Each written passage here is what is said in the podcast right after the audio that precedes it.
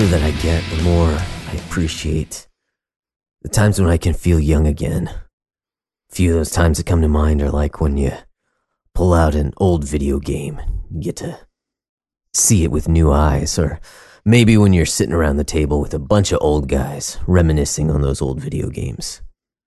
Well, tonight, I have the honor and the privilege of doing both of those things and being the youngest guy in the room. So, welcome to episode 77 of the Backlog Breakdown, where today I'm your host, Josh. I have my co host, Nate, and mm-hmm. we also have a special guest. What do you go by? the, the Techno Funk Boy. Techno Funk Right. Boy, Paul, whatever. Okay. I was Has, I was has planning Kai on been doing, retired? Kai has I been was- retired. I Yeah. was thinking about doing a bit about being inside a Super Nintendo, but I wasn't sure if, you mm. know, that would be that would open any old wounds or anything. so no, no, no. Oh, you- So instead I just want to make fun of you guys' age. So, you know. do y'all know why Kai was Kai? Mm-mm. No. Oh, okay. This is uh, this is kind of a, a, a quick story. So I was planning the the Retro Zoo podcast, and you know, kind of getting things in order. And I uh, my my I was an insurance agent at the time, and uh, part of my job was dealing with some securities. Um, I, I had to be securities licensed because uh, some of our like um, life products and stuff dealt with uh, uh, dealt with stocks and stuff like that. And so I had to get these licenses that I never used, but part of it was that they would um, they kind of monitor what I'm doing to make sure I'm not making crazy promises and all that that good stuff. But uh, uh, they came they came to my office and uh, started asking me about stuff I was posting on social media, and they started like uh, they started asking specifically like you know why I was posting you know political stuff on video and why I was, uh, you know, taking video, driving around, and taking my eyes off the road, and which I wasn't. Uh, uh, I was, I was you doing it when I was driving, but it was like a country road, and and I was keeping my eye on the road, and and I kind of argued with him. I was like, y'all are, I mean, this is nothing to do with securities. Y'all are just. y'all are just pissed that I said something political. This is I'm like, you know, this isn't even like my business channel or anything. This is a personal channel. Mhm. And uh, and and so at, when they left, I sat down and I'm like, I'm not sure I want to do this podcast just because I don't want them kind of breathing down my neck. And, and and I decided I really wanted to do the podcast, but to, just to just to kind of take you know put it one step away from me, I decided to go by a different name on the podcast just so it take it'd be harder for them to find. And I locked down my Facebook and stuff uh, so that they wouldn't see me post about it and stuff. And so that's why I went by Kai for a while. But I'm out of that job, and so I'm Paul again. All right. Nice. That's I really like it. random. That I do makes have a question for y'all. Mm-hmm. Since uh, you know, since y'all were I, I forgot exactly the wording you put, but that uh What? uh your last guest was the most anticipated guest or your favorite guest or something like that. No. Uh where where where where do I rank in the hierarchy of guests? I, I I love all my guests equally. Have you seen that meme where where it's uh uh the But the mom my asks yeah the mom says you know no I love both of you equally and then one of them runs away and she leans to the other one and goes but it's, But it's you, you." by a lot. um, no, I, I think it was just like one of those things. Like uh, uh, to to go back to that, like the this the stuff with uh, Jeremy had like we had been trying to sort of like make that work for a while behind the scenes, and so for it to finally like come to fruition. y- You know, like when you've been invested in something for like the better part of a year and trying to figure out like a time that works, and when it finally happens, you're like, yeah, you know, Mhm. it was kind of so like it was yeah. like it- he was the most anticipated because it was like literally the most anticipated. Like the anticipation was the longest, and so there was the most of that anticipation. like I asked, Got it. As like, opposed to- we, we talked about doing this like a couple weeks ago, and you're like, "Yeah, let's go." it's like Yeah, see, so we you could should've only held out. anticipate it If for a you few wanted to be more weeks. anticipated. you should so- have held out. I think my as- exact response was no. Uh, I don't want to talk about this topic. And then I said, and this is why I don't want to talk about it because it's going to be a really long e- episode. And then I and then I put down paragraphs, and and you're like you're like yes, you need to be on the on it. I was Uh, like, and and- it was like, okay, so in two weeks. My my, Right. my response was pretty much like, and that's exactly why we need to make this happen. Um, Yes. so So th- that topic, by the way, if you can't, you know, if you can't read, um, and you just pull up this episode randomly, we are going to be. Don't you guys have about- bones? right. uh, that's still, you know, I'm I'm I'll be honest, I'm kind of bummed that that hasn't come out stateside yet. Like, I want to play the dumb Diablo phone game. Like, It was it was give it to me, never Blizzard. it was never made for us. Yeah, but I still want to play it. Right, I know, me too. Mhm. Like, But I do have a phone. I do have. I do have a phone. I mean, yeah, yeah. Yeah, but we will be talking about emulation and sort of uh, some thoughts regarding uh, emulation. You know, we this was a topic that we tackled early on in the podcast, and you know, maybe some of our thoughts have changed, or maybe we're gonna go in some different directions. You know, there's a lot of uh, conversation about emulation and preservation and things like that. So we'll see where this goes. Uh, but before we jump into the main topic, let's. Uh, well, I guess. Okay, yes, I like that. Yes, let's do it. Let's let's go into the reports. Why not? trying to help, trying to help. Yes. It's been three Full- weeks. fantastic Foley work. Yes. That's also part of the the uh, You're the, the bam. BB drinking cat uh, game. Ah, gotcha. Well, I mean, I've resigned myself. It's gonna happen. You just let it happen. I That that but it was it was so two bad. Weeks. It's been three weeks. Yes, yes, Mm-hmm. we we all got it. Yeah, yeah. Okay, it's like it's Very different. yeah, I like it. super Unique. different. Instead of instead of a two, I said three. Mm, mm, mm, much disappoint. Um, well, Paul, since you're you're the guest here, you're not even locked down to three weeks. Uh, what have you been? what have you been into? Uh, what what kind of things you know that would you like to report on? I know you are just killing it with this backlog beatdown, man. You're beating Wes. I am beating Mhm. Wes. Yeah, That's only because I, I don't champ. buy anything. Um, uh, okay, so uh, so this is what happened. What happened was, um, I walked I into like- a bar. like, know, okay, so like I have a lot of podcasts Mhm. and stream quite a bit, and uh, Mhm. normally stream like Dungeons and Dragons stuff, and uh, and record that and, and edit that. So my wife and kids were supposed to go to my in-laws' house, and and I was like, this is great. I'm gonna pull a Wes and schedule everything for that week while they're away. Mhm. And so I scheduled like i- i- over two weeks, like seven games uh, for for recording or streaming or both. yeah. And then the, the trip got canceled. Ooh. And so this has been like the like I, I'm finally out of it, but this has been like the, been the most hectic two weeks, and and like and like during all of this, it's like you know uh, a, a a very nice person uh, provided me with a graphics card. I'm not going to mention who because I don't know if that person wants that known or not, but.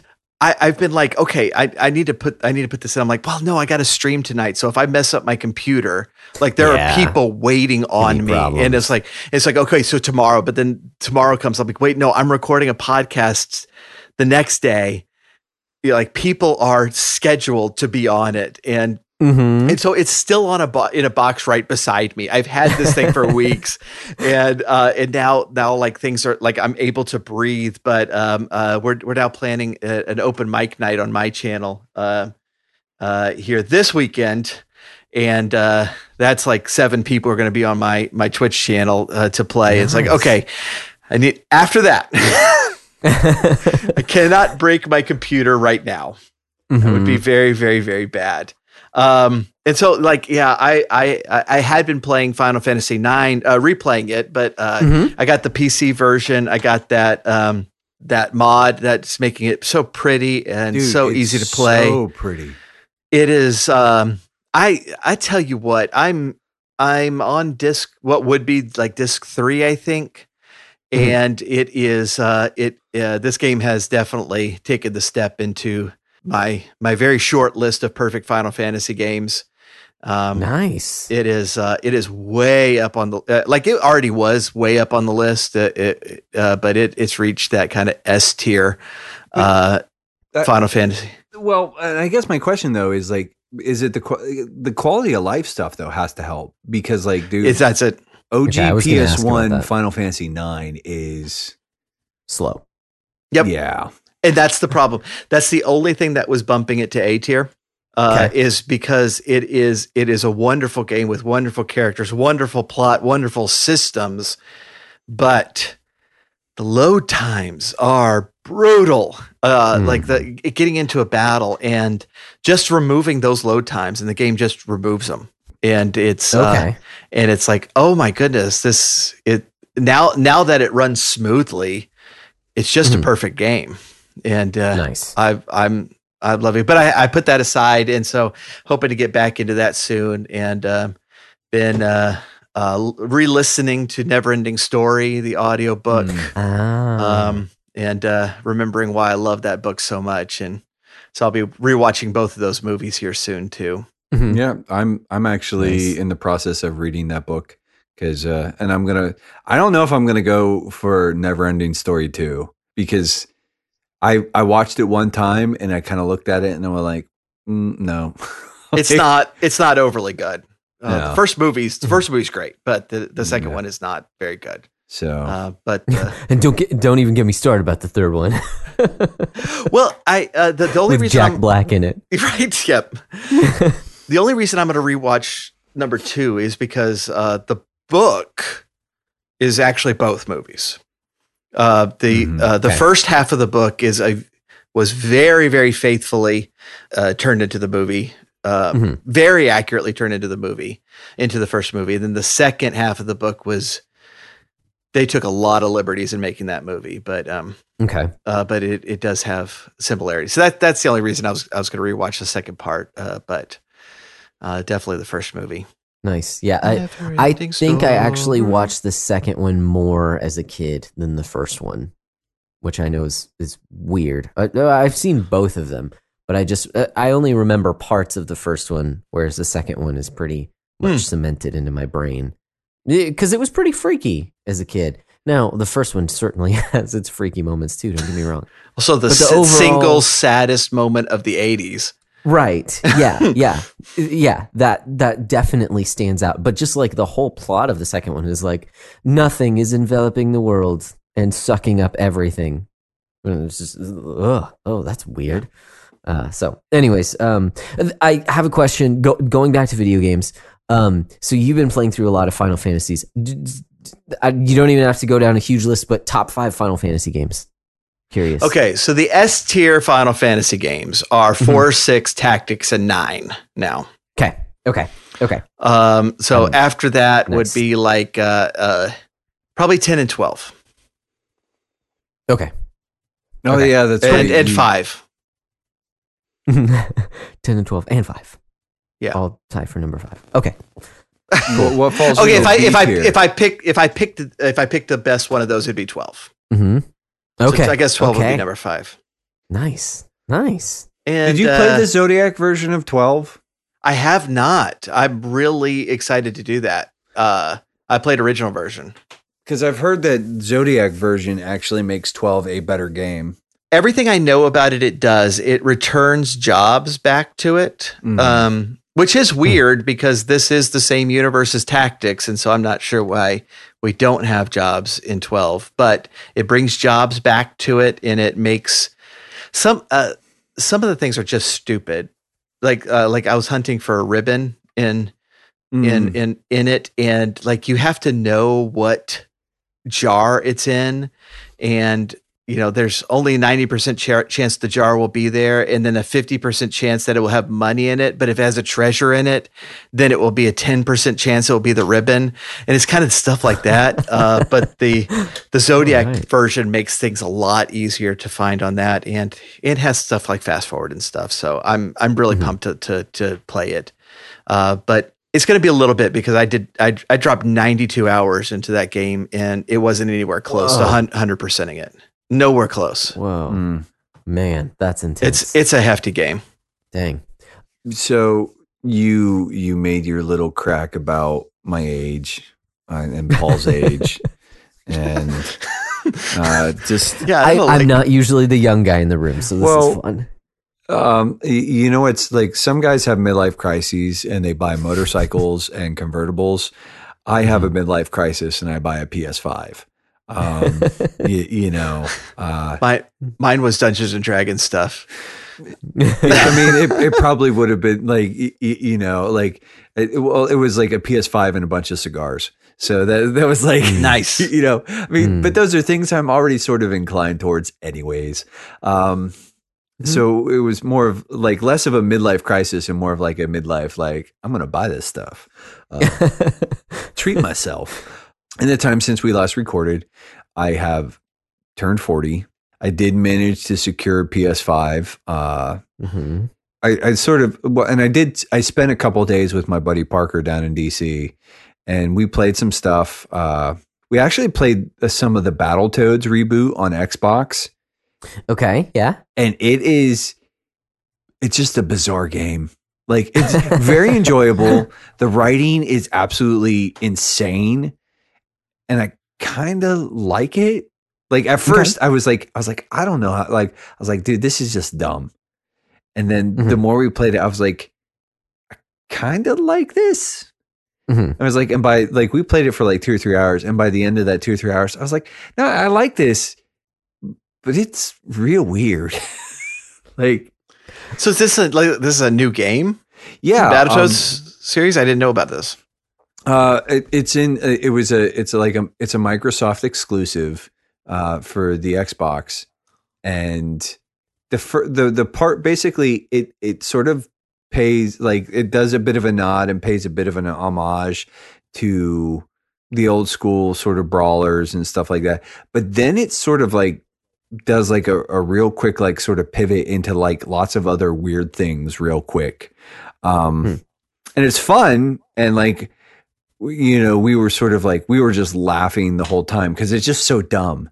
Like it's just like like it just like That's, that devolves. sound that sounds like Battletoads. yeah, yeah. I mean, like Battletoads. is- Battletoads, it was always like almost riding a line of like the, the sort of edge lord, you know, Rash, Zitz, and Pimple are these toads, you know, kind of kind of weird. And then also, uh, well, the uh, the arcade was actually really bloody and hyper violent, uh, so there's that. But it, you know, if you're thinking about the NES game, like the the main boss is a dominatrix, like this is weird. Like what? Uh, I don't know how I feel about The. Dark Queen. Like it's a little uncomfortable. Right. Yeah.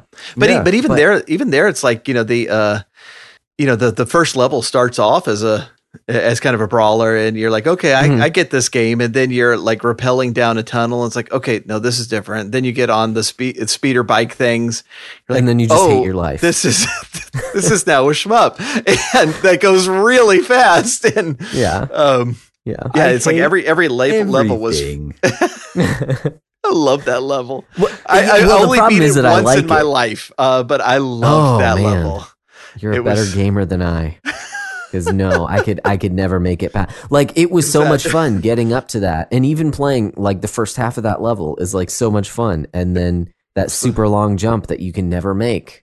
It was the right right balance of of doc, of Dr Pepper caffeine and uh, and Yeah. pizza grease on my fingers. Just like and like uh, you you hit like the perfect storm of circumstances to be able to beat that, and then it was like, and you've never done it again. yeah, Like, I beat it, and like everybody's like, do it again. And it's like, you know, and you just uh, you spent years sort of like trying to figure out what the, the that secret sauce was. You need that garbage pizza and some Dr Pepper, and like you you gonna like just we're gonna make this happen. Um, that's why I'm fat today.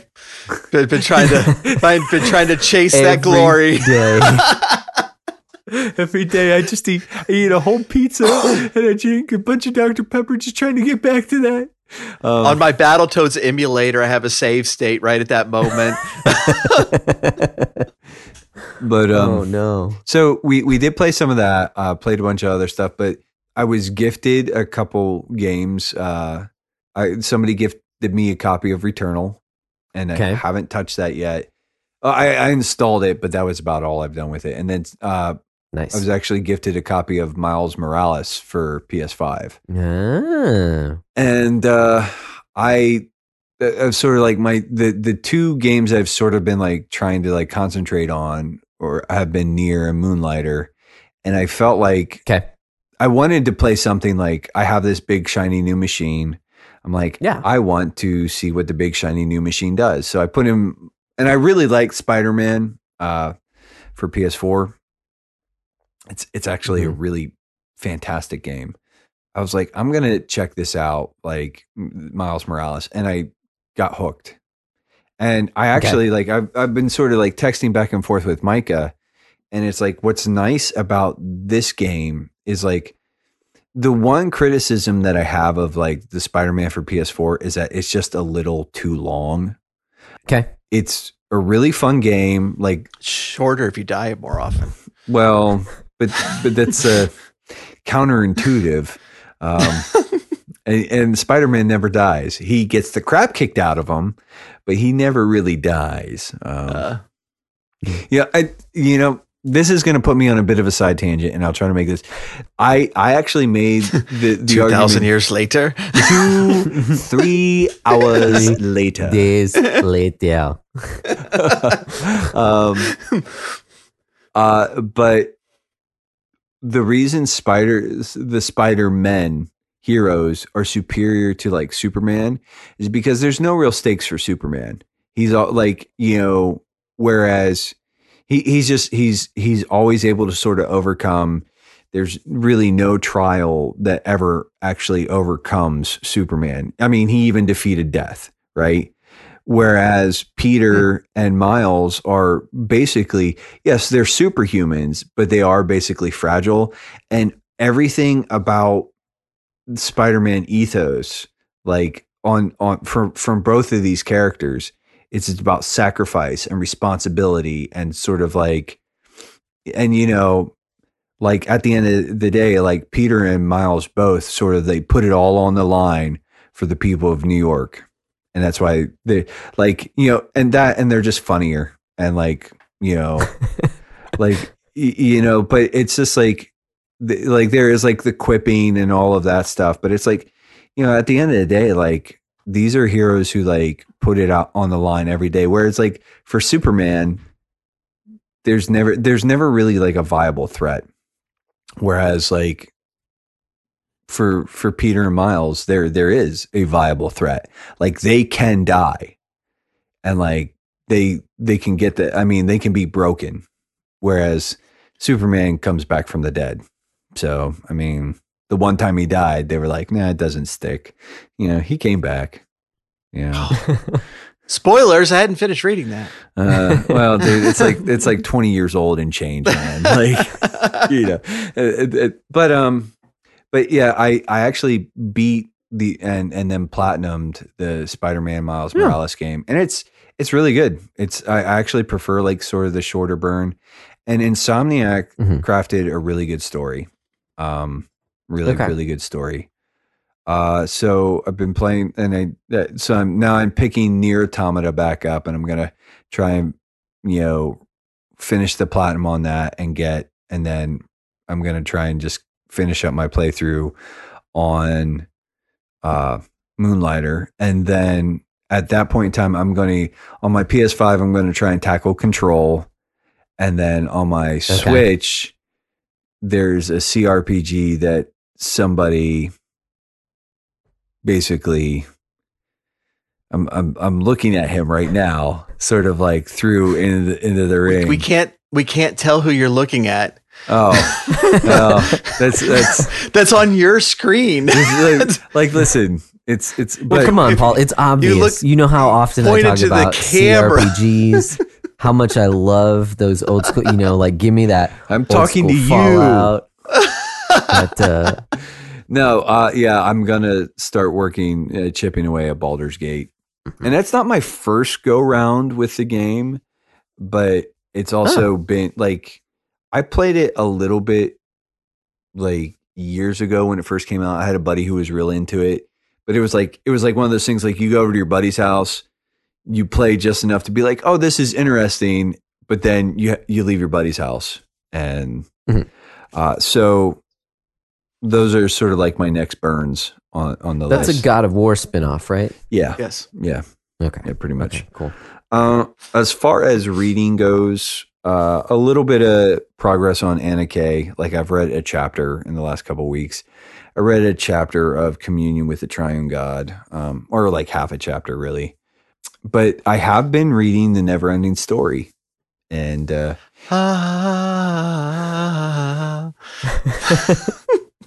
um, I like it. Bastian Bux is one of the least likable main Oh, characters. Like, no. He is, but it's the story isn't really about him.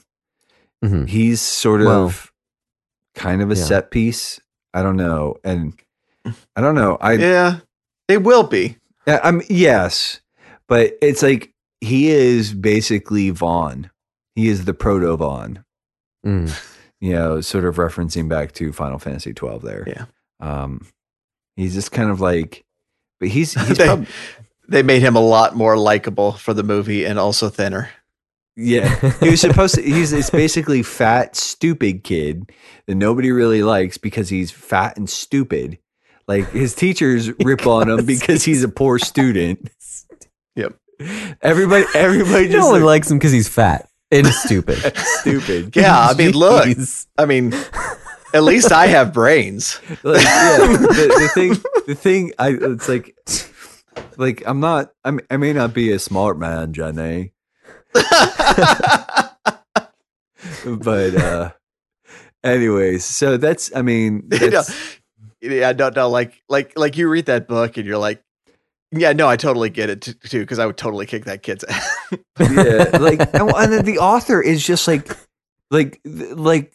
He's just like the narrator is just like no the, the, the he basically is like yeah nobody really likes him because he just like and it boils down to he's fat and kind of stupid you know he's just Mhm. he's just he's just a schmuck like he's Mhm. just he is the born loser which Mhm. Like i don't know like there's something and i'm sure there has to be some sort of like metamorphosis or something where it's like there has to be something that sort of changes or like pivots or something but it's just like Kafka esque. uh hopefully not that Yeah. kind of metamorphosis um I'm kidding. but yeah, turns into a cockroach. I mean, uh, he might be a slightly more likable and interesting character at that point in time. Um, but like so, no, far, yeah, and that and that's the se- like mentioned like the only the first part, only the first half of the book was made into the first movie. Mhm. Mhm. The the second part is all uh is is is all him kind of trying to weed out who he is and who he should be. Okay. Yeah, see that's that's what I was going to say is just because I'm more familiar with the second movie and that yeah. he is the main character in that. But then I was like, "Oh wait, but I don't know how well the movie actually follows the book." Um one one question that I had, do they in the book do they overpronounce the T in his name like they do in the movie? Bastian. Oh no, Bastian. Bastion.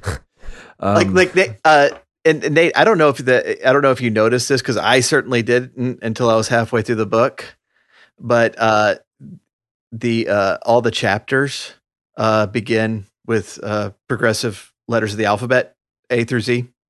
I did not. Now that I've, I've sort of been cued into that, I'll have to. It's Hmm. it's pretty cool.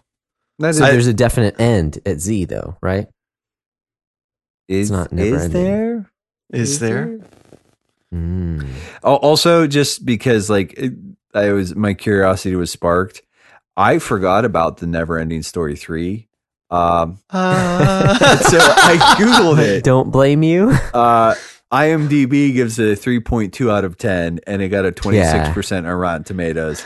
No, And it- that- nah. That I don't think it even deserves that that. Jack Black in a leather jacket surrounded by his posse. Choice. Choice. it's- so that's I- the thing is Jack Black actually looks like he's having fun with it. Just the the rampant stupidity of it. he normally does. He has like a wicked unibrow in that. Ah, interesting. I mean, he's he's basically playing like Bulk from Bulk and Skull from the original Super uh, Super Wow Power Rangers. Um, Yeah, well, I, I just I remember watching that movie and thinking the plot was like I have seen this in a in a like a TV show. Not to reference Power Rangers again, but like I've seen the same plot. Oh, these characters come out of a book. Gotta hide them because they're weird. Gotta get them back into the book. Uh, yeah, it's yeah, it's not good, not good at all. But that's that. But maybe that's the book of the never ending story too. I don't know. I I don't know because I've never read the books. that's all I've got though, Josh. So Okay. Okay. Cool. Um, well, I I've I've played a little bit more, um, but to be honest, it has been I'm in this weird place right now where um it's like I noticed with the week that I had in between my classes that I'm taking, in between my last my spring course and then my summer course starting up this week, um, I've had a little bit more time to play, but I've used that time on other things. And so like I don't know, it's it's not necessarily burnout because I haven't been playing a lot, but it is definitely like video games have taken a bit of a back burner because of other things, just other things going on in life. Um, so th- that said, there, I've I've got a handful of games just because of the, the it's been three weeks, but um, it's not as uh, Been uh, three it's- weeks. It's not a lot of time poured into any of them. So uh, I talked about last time I started Yoku's Island Express, um, and I did finish that one up. And I think that game gets a lot better as you go on, as you get more of the powers, and you can you can you just get a better feel for the game, basically. And and I totally get what you were saying, Nate, about how like the way that it is structured. Um, it, it- you you don't necessarily want to like lose progress if that makes sense. Um so yeah anyway anyways like boss battles and stuff were really fun. It was it was a really cool game. So i was digging that. And then i finished it and i was like oh maybe i'll go back and collect all the things and i only had like 62% of the game done and i was like oh there's a lot of things i have to go back and collect so maybe i'll try some other stuff for now. Um, but yeah, Yoku's was was a good time. Um, I did fire up Rez Infinite just for a little bit and played a couple levels of that because it's free on PS4. Um, and so that was fun just to kind of feel that out. Uh, it it definitely it it's one of those games where like it's supposed to be tied into the music, but it's a very early uh version of that because it was originally a PS2 game. Okay, so you well, it's can't an like on rails shooter sort of thing, rhythm shooter. It's hard to sort of explain that game other than it's an on rails rhythm shooter. Like Yeah. The whole the whole idea is like, oh, you're what is it? Like you're fighting viruses or something like you're that. Like, it's hacking this into weird. a system. Okay. Um, and, and and so it has like this feel of like you know like the lawnmower man kind of like early ideas of the internet and stuff like that. Um, so it's definitely of its time, which I don't hold against it at all. Um, it's just it's yeah, it's just a different kind of experience, and it was fun um, for the couple levels that I played, and I've been wanting to to get back to it, but I just haven't. So meh. Um, but there's that. Uh, in in terms of like some handhelds, because I finished uh, Yoku's Island Express, and because of uh, the the recommendation from the Trash Turkey himself, um, I started up Inazuma Eleven because I've owned it for a long time. I downloaded it on my 3DS, and um, I was playing that for a little bit, kind of getting a feel for it. Super, I was not even shonen because it's more like earlier. Um, than that uh, like a younger audience than than typical kind of shonen stuff. Um but uh, after you you kind of get into it it took me a while to kind of like figure out how to actually play the game well. And basically you're going to have to use your stylus a lot if you want to maneuver your characters during like the soccer portions of the game. And so unfortunately like the times that I usually play handheld I I'm sort of doing other you know like it's it's not like the only thing you know like i'm on the elliptical or i'm doing You're driving, you know, aren't you? something else or exact yes driving and playing 3ds so i'm like why is this not an rpg and so you know doing driving with just my elbows is kind of difficult while i play with the stylus on the 3ds um yeah so i I haven't poured that much time. I, I, I put a handful of hours into it to to check it out. Um, but since I was like, okay, I do need something that'll that'll be a little bit um, more akin to the way that I play handhelds. I popped in Radiant Historia because that's another game that like I started and I never really got much of anywhere with it. And I'm still super in the beginning of that game too because it's just like short spurts. Um, but that's I I want to actually stick with it this time instead of like dropping off. Because I I you know I I made a new file and I looked at my old file and it was like seven hours in and I'm like oh I'm losing all that progress, but also I don't want to start seven hours in if I don't remember what was going on. So um so yeah started over with that one and just like started the game. Like I'm not far into it at all um, I haven't even gotten the ability to to go through time. Spoiler uh, that happens in the beginning of the game. it's like the whole conceit of the game. So that I- much I do remember from my original playthrough.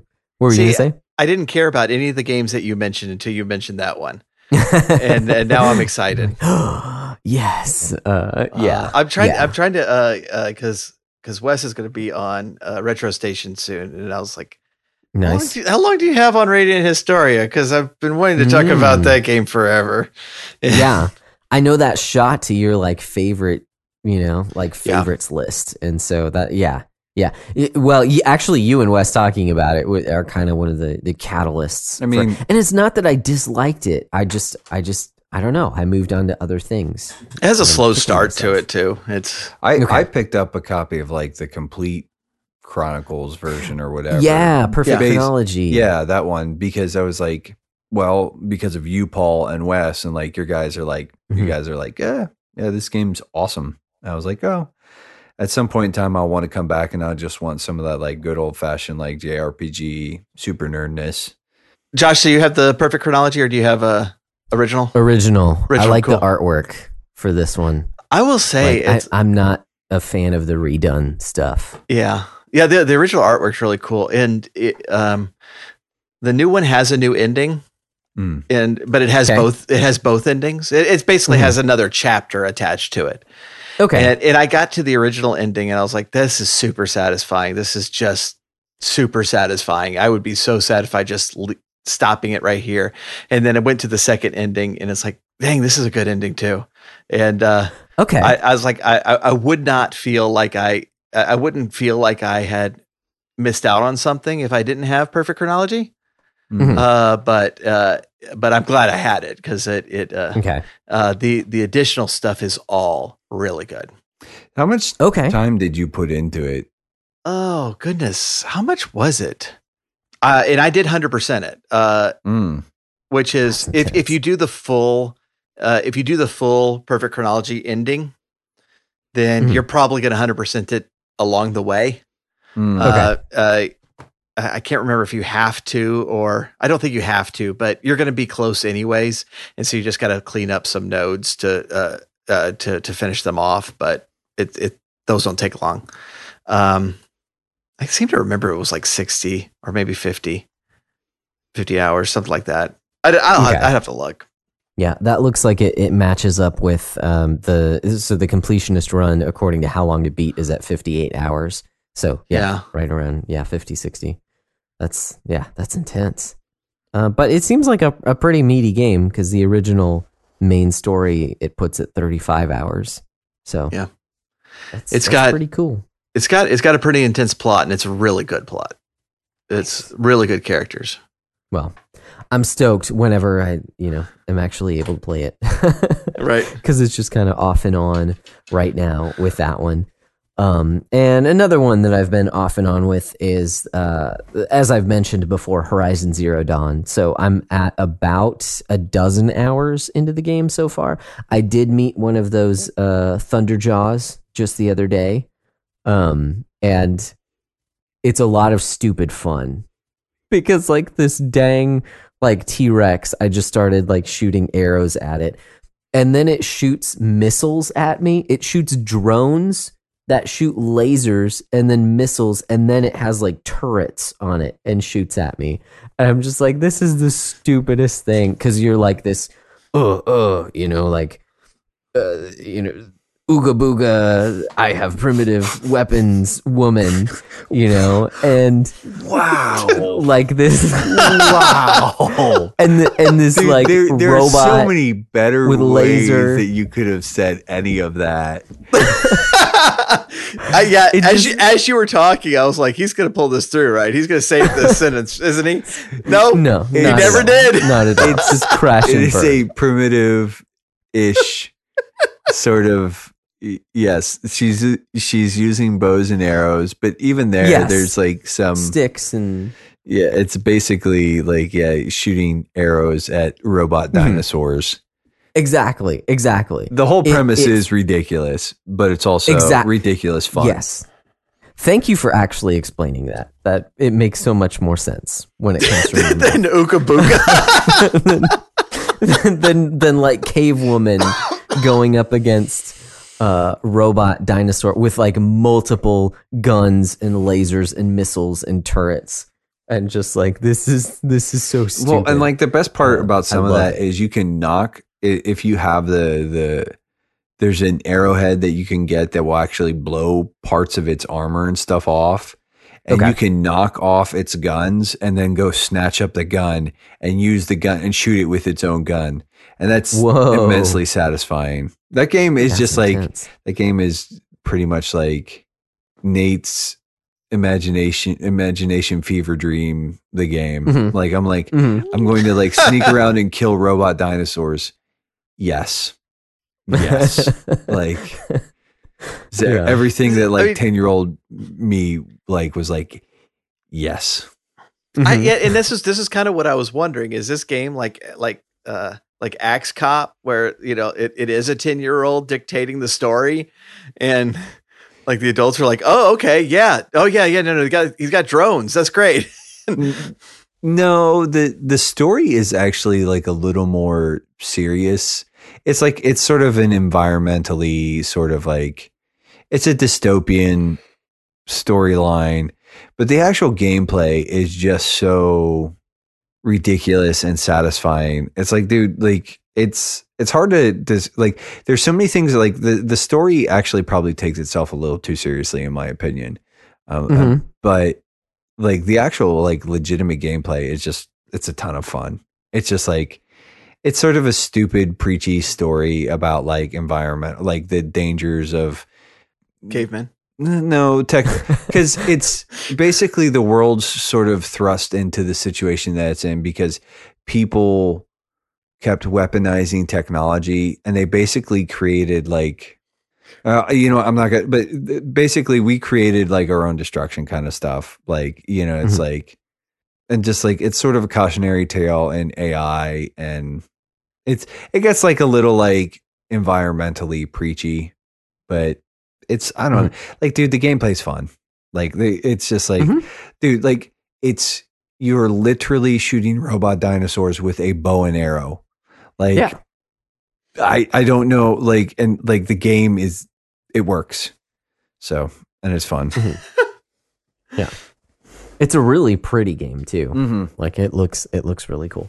Um. So yeah, yeah, is yeah. My immediate reaction though, and not even, not even like that is a huge dinosaur. Whoa! And you see all the plates and stuff like that. So I'm like, okay, what happens when I shoot it? It does like three damage. You know, like doesn't even take off a sliver of its life, and then it immediately turns at me and starts like lasering me with drones and and cannon.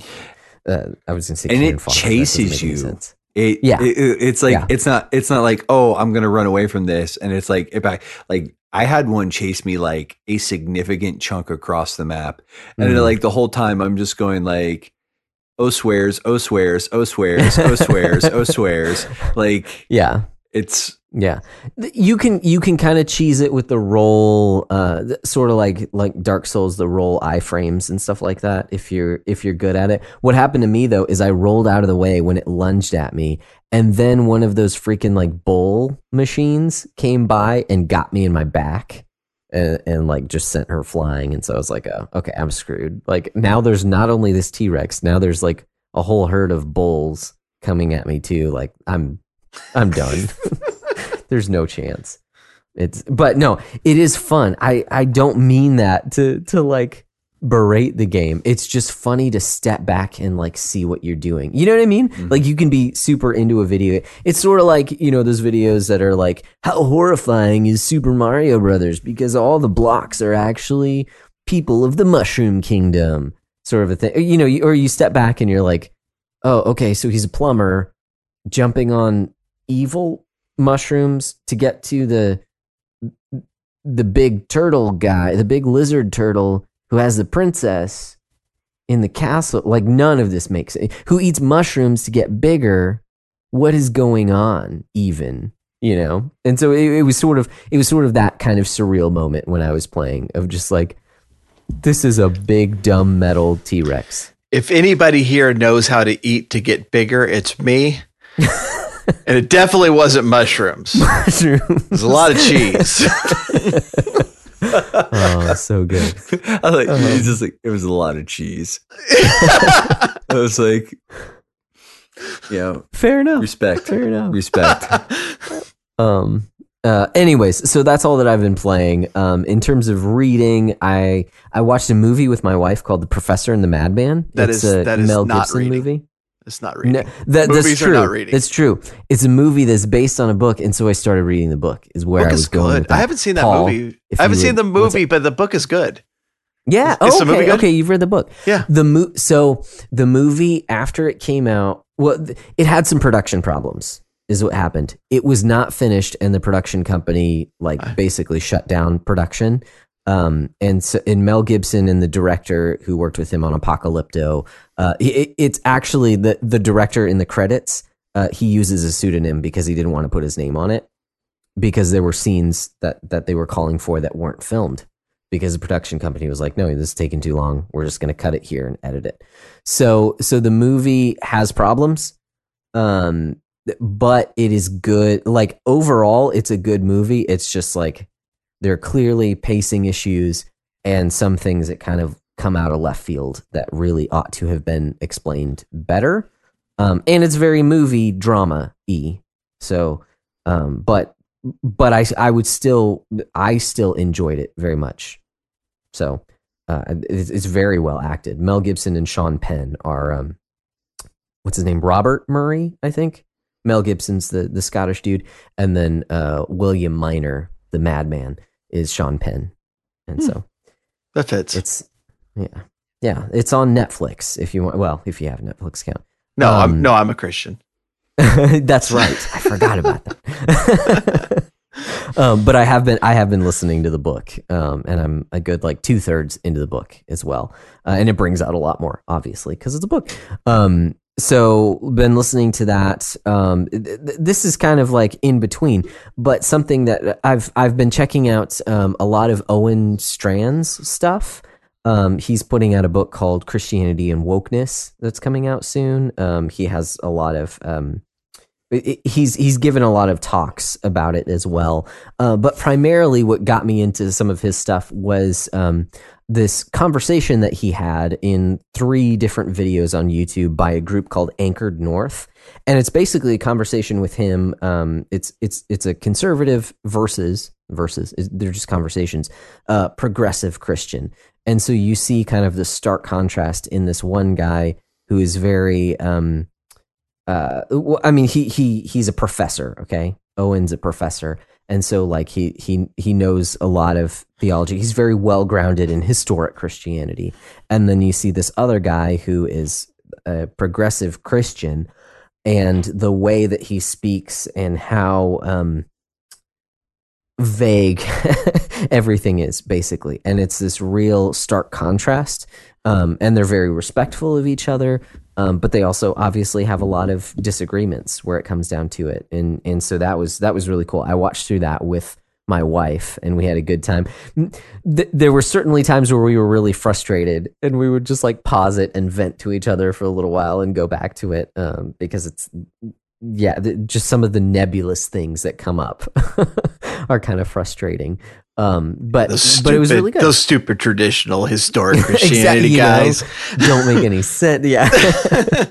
Well, Yeah. it's sometimes Ex- when I'm watching stuff like that, like, and this is why I don't like watch debates or apologetics or any of that because I'm like, just go for the throat, like, just take them out, like. Mhm. But it's like the whole, the whole object of that, those exchanges, in a lot of ways, is to sort of show the weakness or the folly, like uh, Mhm. uh, in the apologetics realm specifically it's to Mhm. expose the folly of the the sort of the opposing viewpoint and so it's like and sometimes you you need to draw them out but i'm like just just cut them off at the knees like just just like and and I, I just lack the patience to sort of watch it all play out Mhm. Well, then maybe you won't enjoy this because it's like three like forty five minute videos all together. You know, it's well over. You know, it's it's like movie length when you put them all back to back. Um, but but uh, it's kind of funny because it's, it it reminds me of the conversation that we were having before the show of like DMing for an audience. I feel like a lot of it is is kind of modeling. You know, like knowing that people are listening to this, interacting. So so it's not as yeah, they don't go for the throat. Mhm. So, um, anyways, that uh, we had a good leg. time watching those, and yeah. yeah. Um, and then the last thing that I've been getting into, I won't go too far into it, but I've been uh, reading Rurouni Kenshin, um, the manga, on uh, because I have a subscription to um, Shonen Jump, and so going through that, uh, Nice. that man, it's so good. I am just really digging it. Um, and yeah, it's you know it's a shonen manga, but it it's cool because it's it, I would say grounded, but it's not really you know obviously there's like superhuman feats and stuff like that that that are going on, but um, it's it's in a, a period of Japanese history, and so you see a lot of uh, it's just it's just really well written in the characterization um, and the themes and stuff like that. I don't know. It just I love it, and so I just wanted to Yeah. say, been digging it. I watched the I watched the first two seasons of the of the anime Okay, and absolutely loved them. Um, awesome. and uh and I, I I've actually kept meaning to uh to rewatch because I we, we have season three, but I I wanted to rewatch the first two seasons to get uh to get back into it. Um Mhm. I've heard the live action movies were actually good. Interesting. See, I saw I saw some. I just went searching around because I've been doing the manga, and uh, and then I saw those, and I'm like, whoa! Like the screen caps actually look pretty cool. You know how like sometimes they'll look real cheesy when it's a when it's a live action manga. Like it just Yep. looks bad. I was like, wow, this actually kind of like captures some of this. You know, like Yeah. Kenshin actually looks good, kind of a thing. Um, Kenshin and then is such a great character. I Some of the him. villains are so good in that. Yeah. I, j- Yeah. I just got through the whole thing with Shishio. So Yes. I'm actually at a point and he was fantastic. Um, no, so good. Um, but uh, now I'm at the point in the manga where I've actually never read this far before, so everything is new to me. So um, I'm yeah, and I think I think that it. is the end of season two is is okay. where I was in the anime. So Mhm. Nice. if I remember nice. right. But yeah, Um, good stuff. Kenshin was so good.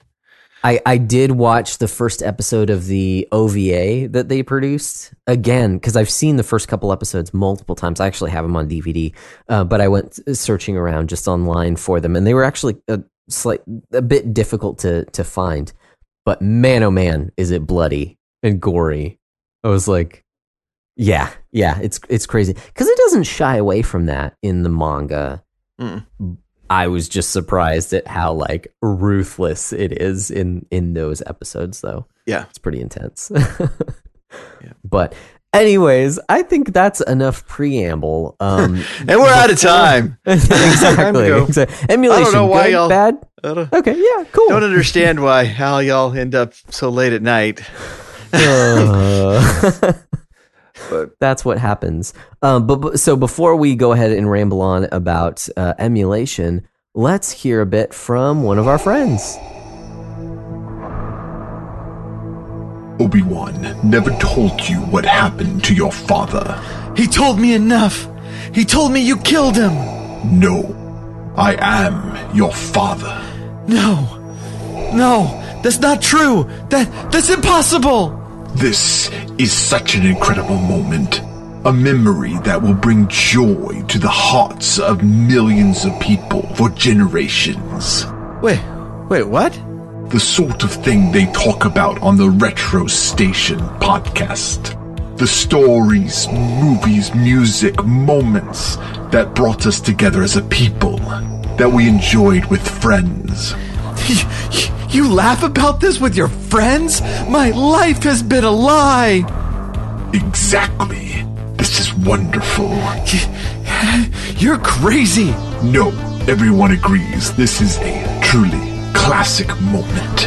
Oh, wait, wait a minute. Did you kill mom then? I, I'd, I'd rather not talk about that. Oh, I, I bet they talk about that on the retro station, huh? What a classic moment that was when mom died. Actually, most people thought that was a bit of a letdown. They made memes making fun of it. They they made memes of mom? The Retro Station podcast, celebrating all those things that made us nerds. I, I think it would be helpful Oh. to sort of recap. So we've we've uh, on this we've done a couple episodes about emulation and exploring some of the thoughts around that. And you know, Josh, you can correct me if I'm wrong, but the general sort of like thought process that we had was like and you know, uh, you know, feel free to like hop in here too, Paul. But like, I, I think the general consensus among us is that overall emulation is sort of, um, it's sort of like neutral, and in the sense that um, when it's if it's used properly, like if you own the material and you're just using it, like that's perfectly acceptable. Um, I mean, that's with even within like the legality of it. Like you, if you create your own ROMs, you can emulate to your heart's content. Blah blah blah blah blah blah blah.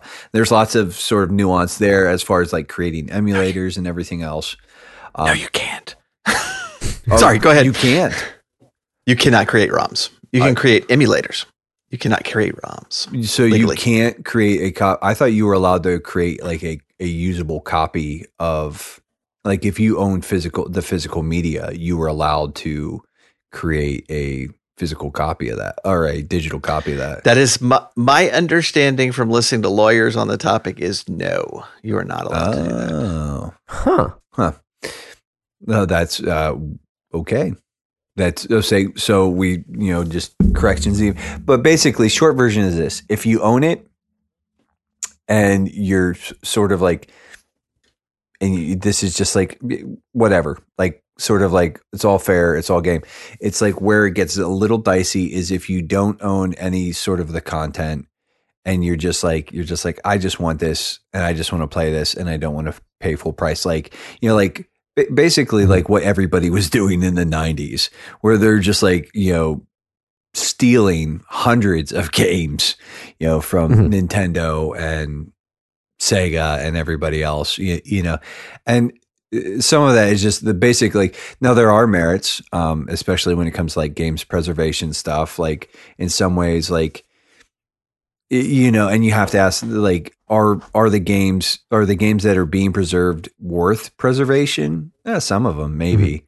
Um others not so much. And it's like th- there's a conversation i think surrounding like the value of video games as art et cetera et cetera et cetera.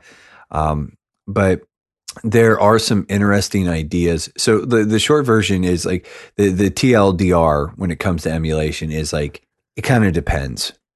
Like Mhm. y- you know, it's like it's it has to be a nuanced answer. Y- You know, because like there are probably some instances where emulation is is very clearly wrong, and others where not.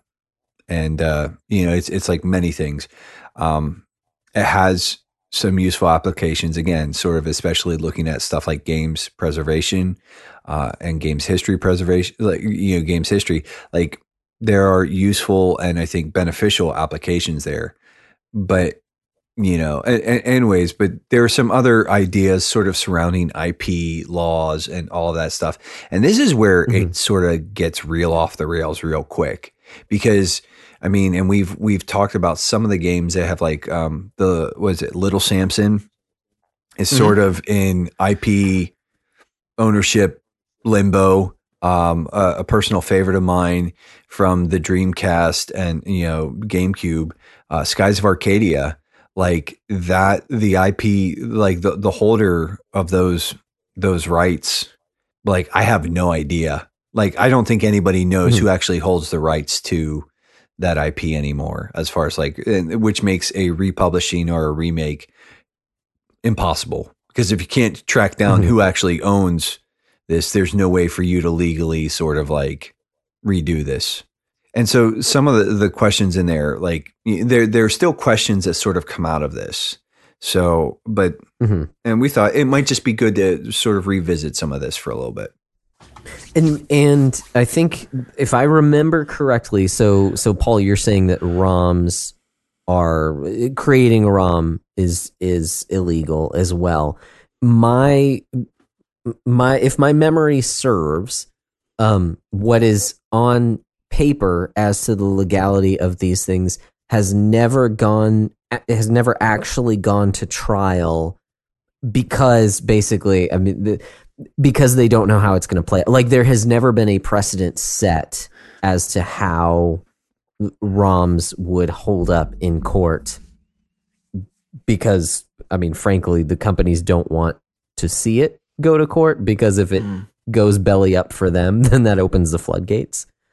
Um is it, am I am I incorrect in saying that? That that makes sense. I don't know of a case. Uh, I Okay. I didn't look for one either, though, and so you Mhm. know it's like uh, all advice we give. I don't think any of us are lawyers, and uh, Right. which is Don't- which is part of the pro- which is part of the problem. uh, Honestly, it's like you know y- Mhm. y- you you shouldn't need a law degree in order to uh, wade these waters. Uh, That's true. and uh, that that goes that goes in really in all of our areas. But um, IP, I IP is like a is is has been a sore subject for me Mhm. because I you know I I do so much you know like in various creative things like creating Yep. music and stuff and watching like some of the uh, uh, plagiarism lawsuits come down uh, you know uh, on on music and it's like really seriously y'all found in favor of the plaintiff on that one that's Mhm. terrifying to musicians because that there was no case there um 'Cause it was one four five.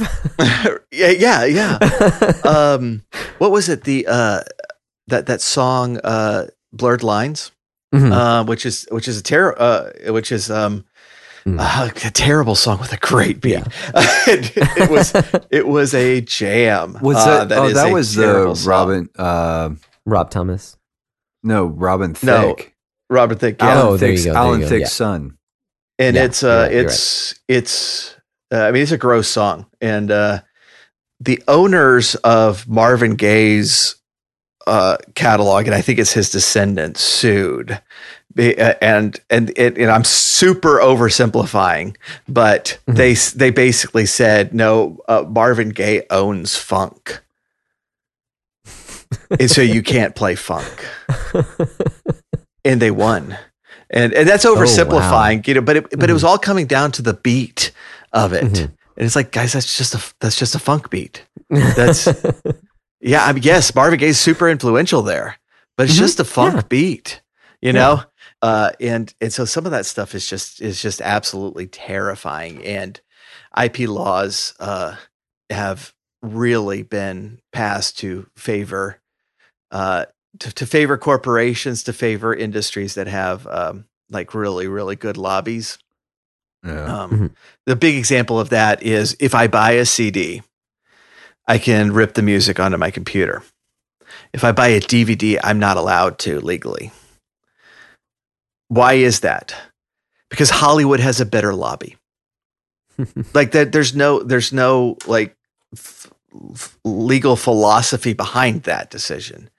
It's just Hollywood paid more money so Mhm. that uh, to try to force us to buy the digital version as well as the DVD.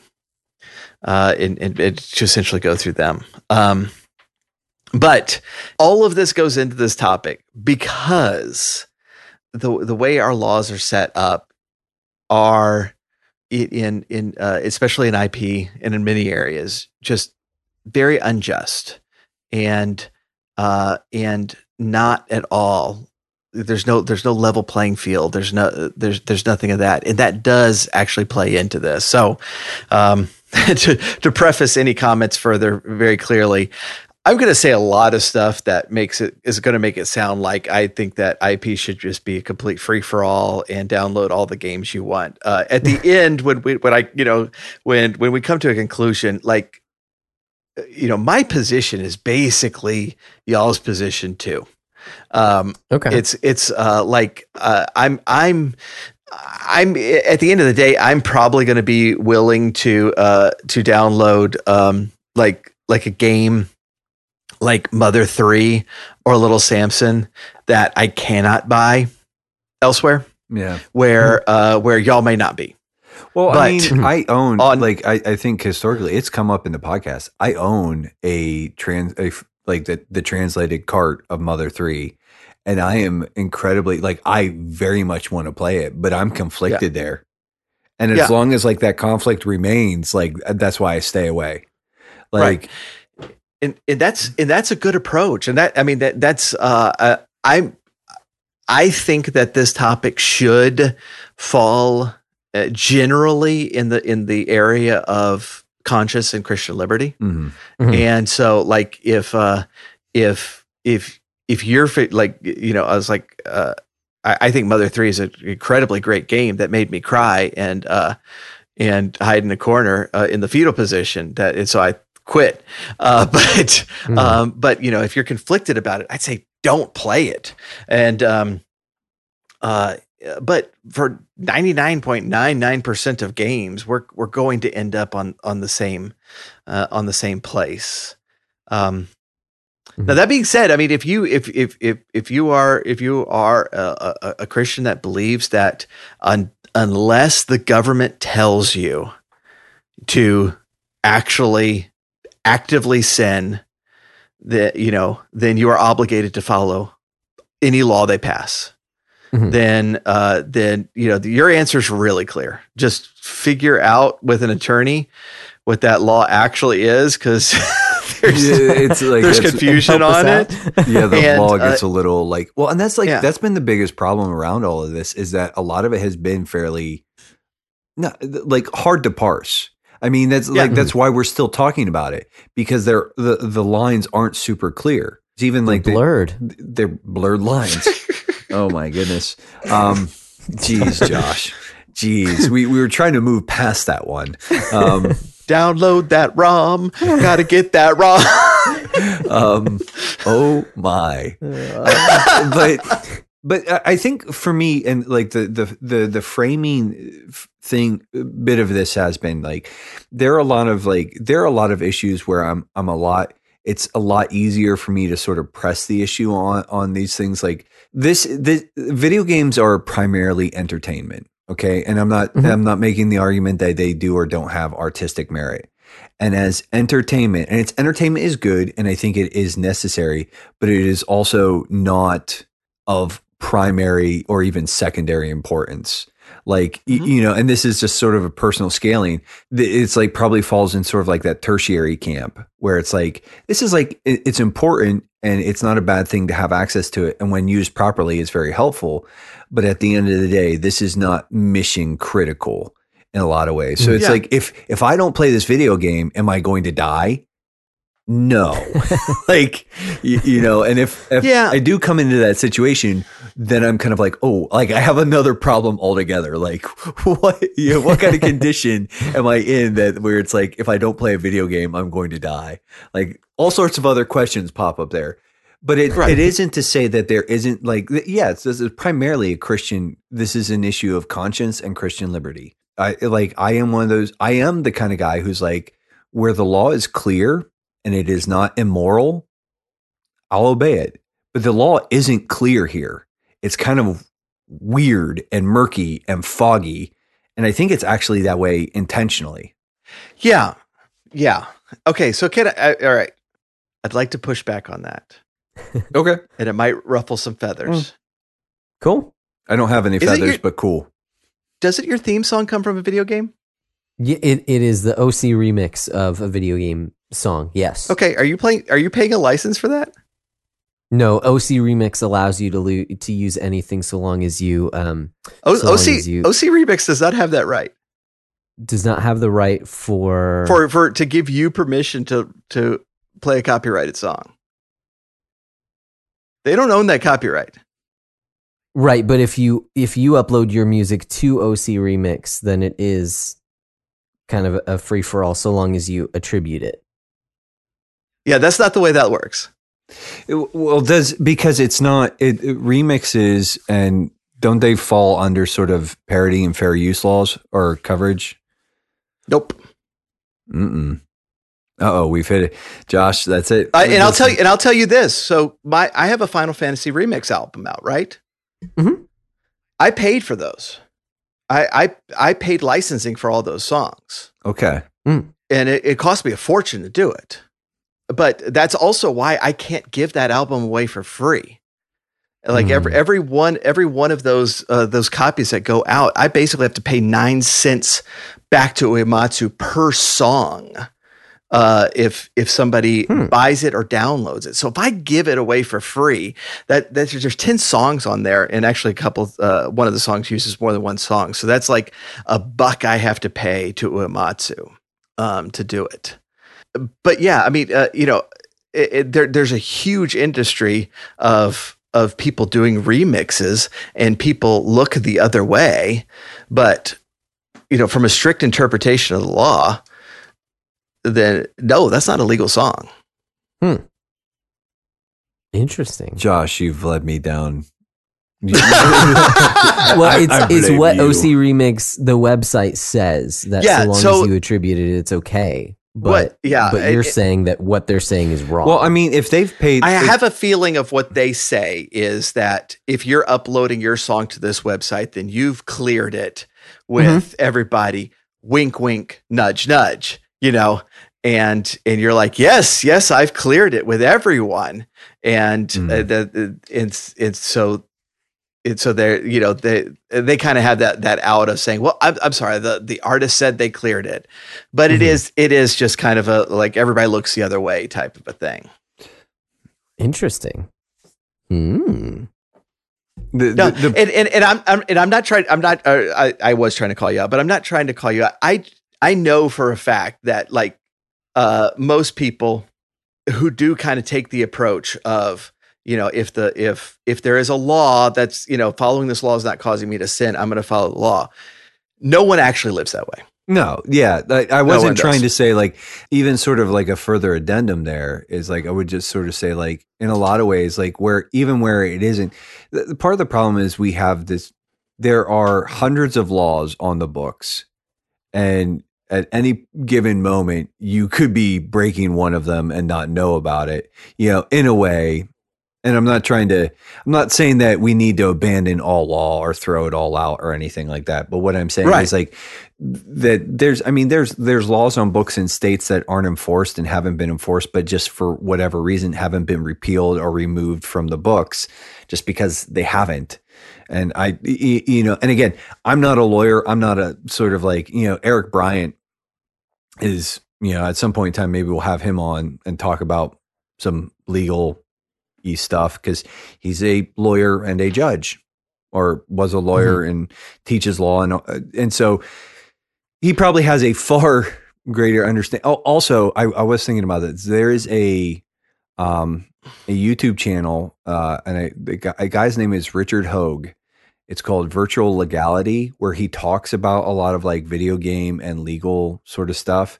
And so he's done a lot more, and it's a it tends to be a lot more current. I don't know if he's Hmm. done anything on emulation. Uh, I probably should have checked on that before you know we started recording and but that might be an interesting one to just sort of like comb through his stuff Yeah.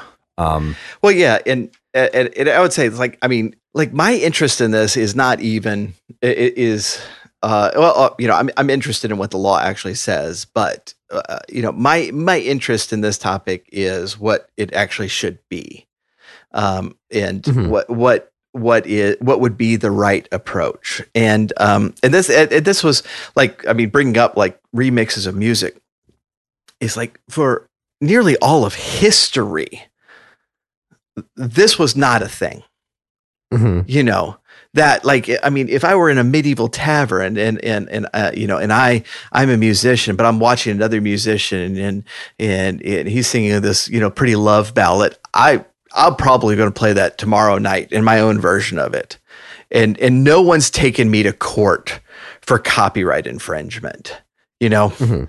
uh y- you you see like um uh, especially like in medieval times, they they didn't like they really didn't like creating new stories. They like retelling old stories. Yeah. And so this is why you get 5,000 different versions of Arthur. And you don't get the French guy who created the character of Lancelot, you know, trying to pull him from other Arthur books because it's like, no, that's my creation. The, a lot of this stuff is is very very new. And that doesn't necessarily mean it mean it's wrong. Um, but it is something to consider.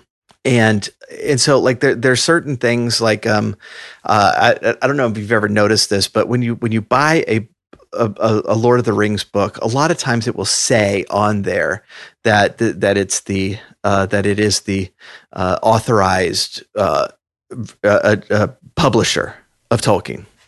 Uh, or something, some wording like that. The reason it says that is because some publisher stole Lord of the Rings in America and through a copyright loophole got to publish it without giving Tolkien any money.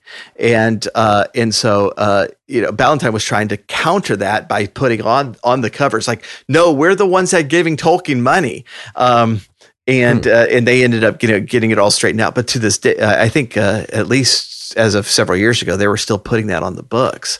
And so you know, there's there's certain things that we can look at like that, and it's like that's that's definitely wrong. But is it then? But is it wrong for uh, you know OC Remix to do these these soundtracks that get people excited about these old games and and stuff? And that is where we're running into into more muddy waters. And to give you a really good example of this, uh, you know, I was thinking about this. Jamie Costa did a couple of Star Wars short films. On, oh, on the internet. the impressions guy. yeah, mhm. He uh, he was pitching. He was pitching. He wanted to do an Obi Wan. he did. Yeah, Okay, yeah. Yeah. I, I the Obi Wan is re- was was pretty good. The better one was the Han's uh, the Han Solo story. I think it's called Smuggler's Tale. He, he does the best Han Solo I've ever seen outside of Harrison Ford. It, he Mm. was so good in that role. His it was so impressions are pretty actually. Yeah. just top shelf. Like he, yeah, he he actually has like a not a rubber face, but like he like he adopts like the mannerisms and like when he does like his Jack Nicholson, his face just sort of like shifts and he actually kind of looks kind of like Jack hmm. Nicholson. Like it's weird. Like you know, or Robin Williams. He does this like Yeah. he's got like it's just it is bizarre how he like sort of just like yeah. mimics the like so you're saying he should be thrown in jail he's Right. he's a walking for stealing like he's just a plagiarist, a giant plagiarist. yes, yes. Well, and that kidding. that was that was I'm my kidding. point. Like his two Okay, his sorry. two Star Wars short films are both really good and very much worth watching, and they Mhm. are technically legal. You Mhm. know, uh, uh, he did not get permission to do these. You have another fan film. This one is by Star Wars Theory, who's just this. He does Star Wars videos every single day of the week, all the time. He is a massive Star Wars fan. Um, he was uh, just mocked publicly by an executive at Star Wars uh, for crying at the at the last episode of Mandalorian. I think I cried three times in that episode, but um, I kept rewatching it and kept recrying. Uh, but uh, that's not that's neither here nor there. He It was actually like, it got was so but it was so powerful. I was like, I needed to cry again. yes, I think that was the title of a Metal Gear Solid game, Recrying. recrying. At some point. I just kept rewatching that episode, and every time I hit the end, no spoilers. But if you haven't seen that, you gotta, gosh, goodness, you need to watch watch it. Um, but I got about halfway through and I didn't finish it. what is what is wrong with you? What is wrong with you? you know what though? I, I, I appreciate these bits. Like give them give them to me. now I'm derailing my own podcast too. he uh he went to Lucasfilm to get permission to do a fan film. And they gave him permission, but he could not raise money for it. He couldn't charge for it. He couldn't monetize the video. He could not crowd fund it. He had to pay for it out of pocket. And he made it, and it is really good. And they copyright claimed it. Uh, uh, now they cleared it up uh, very soon thereafter but okay. it was just i mean just the most disrespectful thing uh, at the end of it. But it was he did it properly. He did it legally and he's not allowed to get paid for it. Then finally but the last example i give i'll give is the last jedi filmed by rian johnson who intentionally tried to destroy the star wars mythos intentionally made a mockery of the great hero of the series, Luke Skywalker. Uh, intentionally tried to deconstruct everything, to tear down uh, all the characters that we loved. It's an objectively terrible film. Even if it wasn't Star Wars, it's just a boring, bad film. But he made money on it, and it's the legal one. Why? Because Disney has money. That's why his is the legal one. But I don't think that's the morally right one. I think actually that is was morally wrong for him to make that movie. Well, I mean, it, it, I think though that goes to the issue of like you know Disney is the the pro- they hold the rights to that property now, and I mean we can say as fans like yeah, I mean outside of like uh what was the uh episode 7 uh the title there? Not the the force awakens. The force awakens which was fine but it was basically mm-hmm. a, a, a, re- a, retelling of a new hope or whatever. I don't know.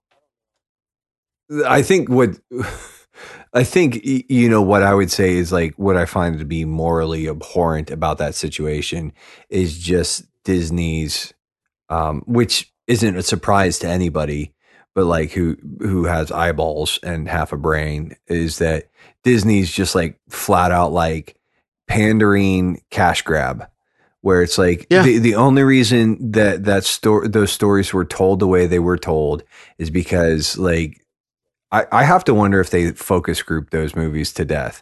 Like we've we've talked about it even with like sort of like the Ready Player Two stuff, where it's like they have like these the sensitivity readers and you can just see where they're like they're coming in and just like entire chunks of the book are being rewritten or you, you, know and again ready player 2 is like not was probably nothing great to begin with but once you start like sort of like injecting like the super woke stuff and like you're just sort of pandering and it's just the the book is like it's fan service the book you know or fan service the movie um, but it's not fan service to the actual people who like that product.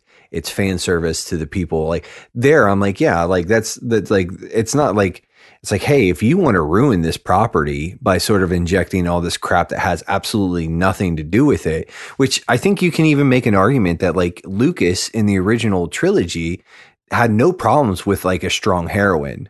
Like right. Leia was a strong female lead Whereas, and it is like there's there's things to say about Rey and her character and the development and everything that sort of went on there, but lack thereof, or lack thereof, yeah.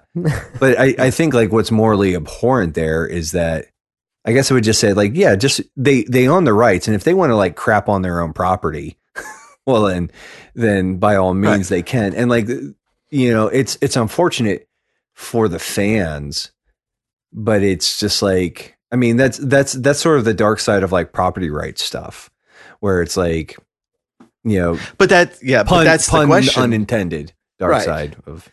but yeah. but that but that's that and that is the question that you know uh, uh, you know a lot has got a lot of people debating what intellectual property should be because mm-hmm. Disney you, you say I mean Disney has the right to crap on their own property. That's true, but I'm questioning whether they have the right to have the property to begin with. Well, and that's They- yeah. and uh, and that's and that's where like just because I have enough money to buy a piece of paper and one that's closer to home for me because I'm a massive Tolkien fan is with all the news that's coming out of the net, uh, the, the uh, Amazon, stuff, series Yeah. Mhm. they are going super woke uh, with it. They are stripping the Christian influence out of it, the Christian worldview out of it, uh, and and basically making it into Game of Thrones, which is which is the anti Lord of the Rings, Mhm. and and and it's like and if Christopher Tolkien, who is the best son in the world ever, um, uh, and the you know the I mean for decades was the historian of Middle Earth, just taking care of his father's writings. Um, if Christopher Tolkien were alive, this wouldn't happen. But you know, somebody at the Tolkien estate, you know, like liked money more than the property Yeah. and there and because amazon has money does that give them the right to take what is what is a one of the great classic christian novels Mm. and to uh and to make it nihilism uh, and I don't think it does. And I and I don't have uh, I don't have the answers to all of this. I, I think that uh, I, I think that Christians really should be um, uh, you know doing some uh, uh, doing a lot more research, a lot more thinking through what what IP should be to to give society some guidance in this area. But the system, you know, the system that we have is uh, is not a mor- is, not a moral system. In fact, it's it's quite immoral.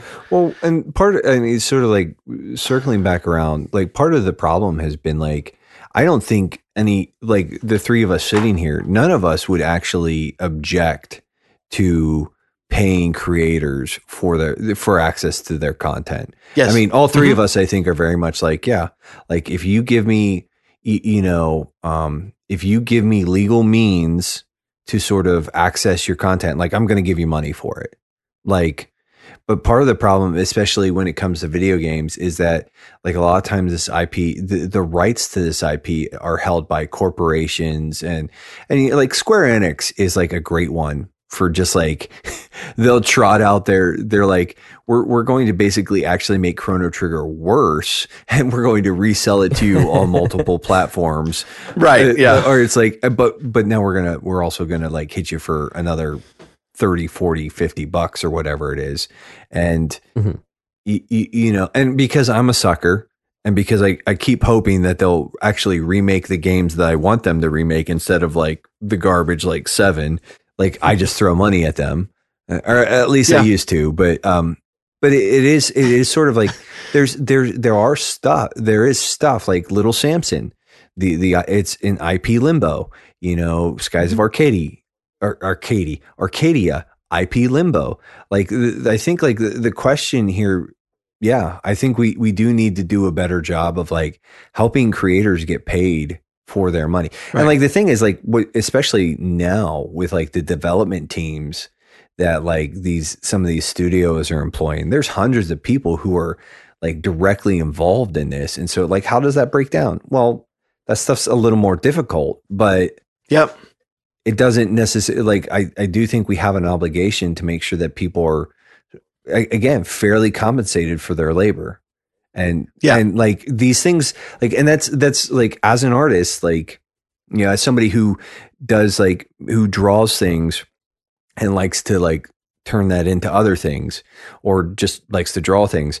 Like if somebody wanted to pay me for my work you know i would glad like it's that's a very that's like a one-to-one sort of exchange. Like it's like i mm-hmm. draw the thing you take the thing. But i guess i'm, I'm coming at it and saying the big takeaway here we do need to be more mindful and thoughtful when it comes to sort of intellectual property and instead of and it's a it's just a reiteration of sort of even how we started this off was just like the idea was like well i want it i want to play it i don't have access to it i don't have money blah blah blah blah blah like so i'm just gonna like download like yeah that's that's kind of like that should be that's like low hanging fruit and that should be like an easy pass 90 99% of the time Right, right, right. Yeah, But yeah, yeah, it, uh, yeah. So, so all all of that, like I, I warn people up front, is like I'm going to say a bunch of stuff that makes it sound like you know I'm a total anarchist. Uh, uh, you know when it, when it comes to this stuff, and I'm not. Um, you know that uh, I am not saying by saying that IP is broken that uh, everybody should um, you know run out and uh, download ROMs. I'm just saying in general we need to do a better job uh, on this topic, and Yeah. um, and so and, and so many t- uh, and so many times it's like uh, it, it- keeping the um, uh, keeping the actual creators in mind uh, is is a good one. You know, it's like I I understand you know like creative work you know for a salary or something and Mhm. and giving away and giving away the rights but I, I yeah i'm just I, i'm also not convinced that you know uh, three corporations down you know some bozo uh, is holding holding the rights to you know some property and uh and you know I, I now owe him owe him money when he had nothing to do do with the game or anything is Well, is kind of silly You, you mentioned earlier about how it is kind of like a it's it's a new thing historically. It's a new thing to be Yeah. able to to capture the in the, in the realm of music. You know, you you talked about how it's new. Even the fact that we can record music. well yeah is well, and is- that's and that's a different thing, isn't it? Like, Mhm. I mean, uh, you know, I, I I constantly I will make fun of Don Henley until my Mhm. dying day, but it is uh it, like so he was testifying to the Senate or Congress. I, what I, I don't what it doesn't matter, but he was complaining about like uh, like YouTube and stuff that he wasn't getting paid uh, uh enough for you know the song that he recorded over three days in 1972 that you know he's been coasting on for his entire life and now he's not getting uh, you know his checks in. And it's like oh I, you know great i'm sorry. Poor you. Um uh, and I'll, I'll you know uh, I'll, I will make fun of that forever. Um but uh but that is a different thing you know that um I do think it's a different category like covering a song or Mhm. retelling a story Mhm. versus taking somebody's recording yeah. uh, or taking somebody's text and uh and and that is more like that is more like the video game you know Well, it's like right. i'm not creating i'm not creating a uh, a a super mario brothers video game i'm Mhm. taking super mario brothers and so i i do um that that that is a, that is an uh in a, in a different category Well, I think too Mhm. part of part of the heart of some of the debate here, or you know, not debate among us, but but just like one of the things is like we have to sort of acknowledge that you know even with any within any sort of artistic endeavor, you're borrowing or straight up stealing from people who have come before you. Like th- we want to sort of act like these things crop up in a vacuum, that they're totally original ideas, and it's like maybe they're original in some way shape or form but it's like with the but there's only like 10 true stories and everything else is just sort of like you know playing with those formulas or whatever. And mm-hmm. i think like a lot of the times you know there is this question like you know how much of it is just sort of like playing with the forms and retelling the same stories and or even just like looking at something and saying like i really like what this does but what if we sort of twisted it here or played with it here and changed it and it becomes something totally different Oh, no, I, I'll I'll- I'll say like if you if you listen to Dyson Dreary, and and wonder where, uh, you know where where kind of I'm getting my influence making the music for Dyson Dreary, listen to Chrono Trigger.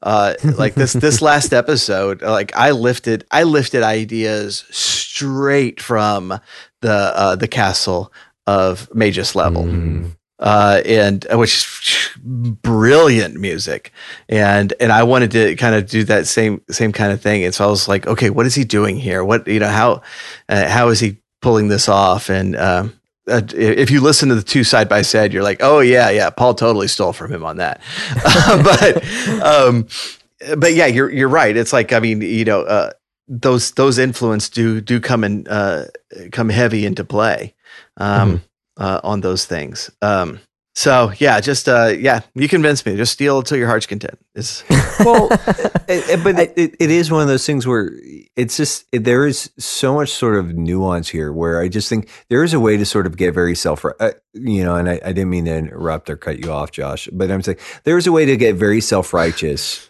And I think like where it's like, you know, the, this sort of like my art is sacred kind of thing. And like everybody, Mhm. and it's like, well, maybe your art isn't worth the two bucks, you know, that, you know, but I, I don't know. There's, there's, because, because I've also gone after like people who sort of want to embrace a socialist model as like saying like, this will allow me to create the thing that I want and be paid for it. And I'm saying, well, why don't you make a thing that more than just you wants? Um, you, you know, whereas, I, and, Mhm. and as somebody who sort of does tend to be a little, more creative, I'm like, no, well, you should be primarily making a thing that you want, but hopefully, Mhm. if it's a good thing, it'll have a little bit broader appeal than just Yeah. like, Mhm. I like this thing, I'm going to make this. And if you're the only one who likes it, then you can't like sort of like look at the world and sort of hold them ransom. You know, Yeah. there is that as well. I- I'd say the only other thing I wanted to mention that that continues to muddy the waters and and like Paul had mentioned earlier I don't have an answer for this but I think another thing that makes this so difficult is we're talking about you know creators and supporting the creator. But what today is what does that creator consist of when we have this entire um, development team where we have we we have these you know these personalities behind games okay? Like you think of you think of metal gear solid and you think of um, Hideo Kojima. uh, hideo kojima but he's got a team. You know there are dozens of people who make this and then he has to have a publisher as well. And so like everyone of those like will we not say that everyone involved would should probably get a piece of the pie right? Should probably get some should be supported in, in what they made when you purchase that game so the, at what point does that move I, I guess what I'm saying is is the muddies get the the muddies. Wow, the water continues to get muddied when you think in terms of everyone that had to support this thing in order to put it out to the market for us to purchase. And so, at what point, you know, the, Paul, you were talking about it. Three companies down, it's now it's no longer supporting the creators. Well, at what point does it no longer support the creators? Because honestly, like even I buy a lot of used games.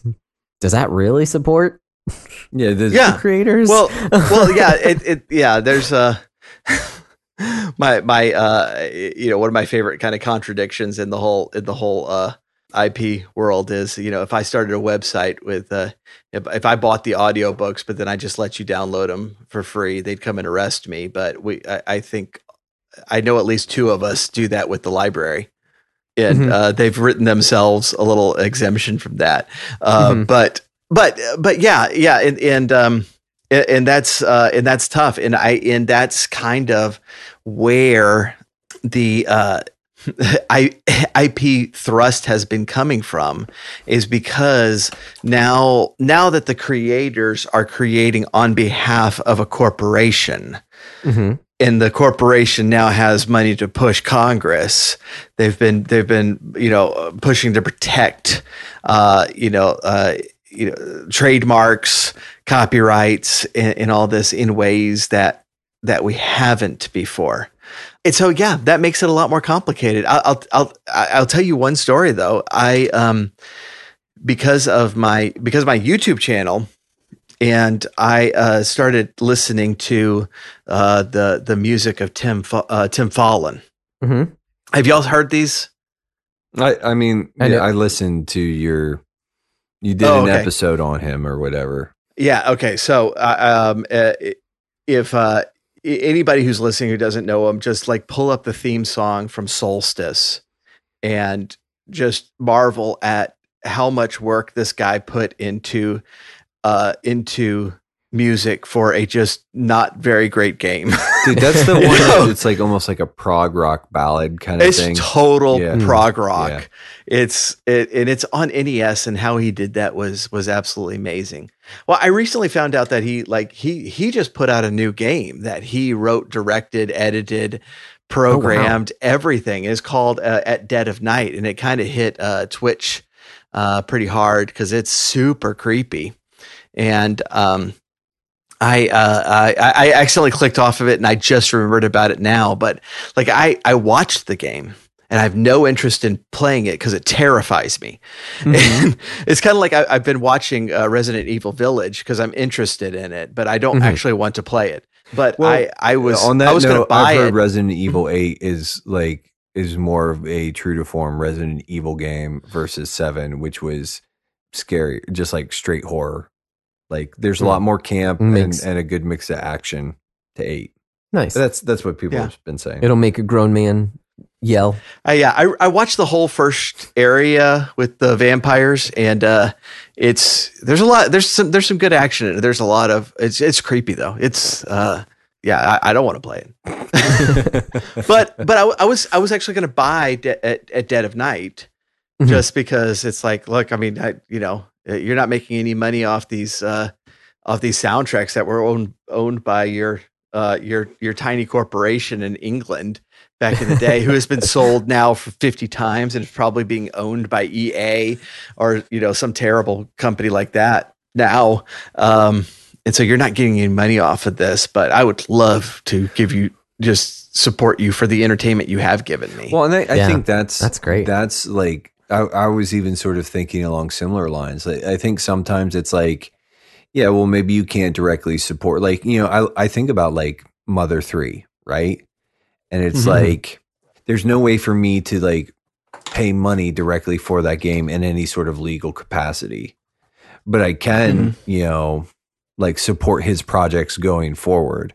Or you know what i'm saying? Like or i could support like Mhm. little like there are sort of like especially with like the kickstarter sort of gofundme type stuff there's a lot of ways that like you can actually even some like the, i've seen some like some studios open up patreons and things like that. Like there's a way for you to be more actively involved and create like in supporting the the, the some of these creators um Yeah. i'm trying to think of like uh, uh the iga castlevania guy You're right. I, yeah, I know who you're talking about. Yeah, he just he goes by Iga. Yeah. Um, but so it's like with and and, and again there it's not to say bloodstain was a bit of a problematic you know i know you love that word paul um but like that, that was a that was a bit of like a troubled had a bit of a troubled dev cycle but it, i mean it started out Problema- problematic is the word that lefties use when things are not actually a problem, but they wanted it to seem like but it see i don't use that that way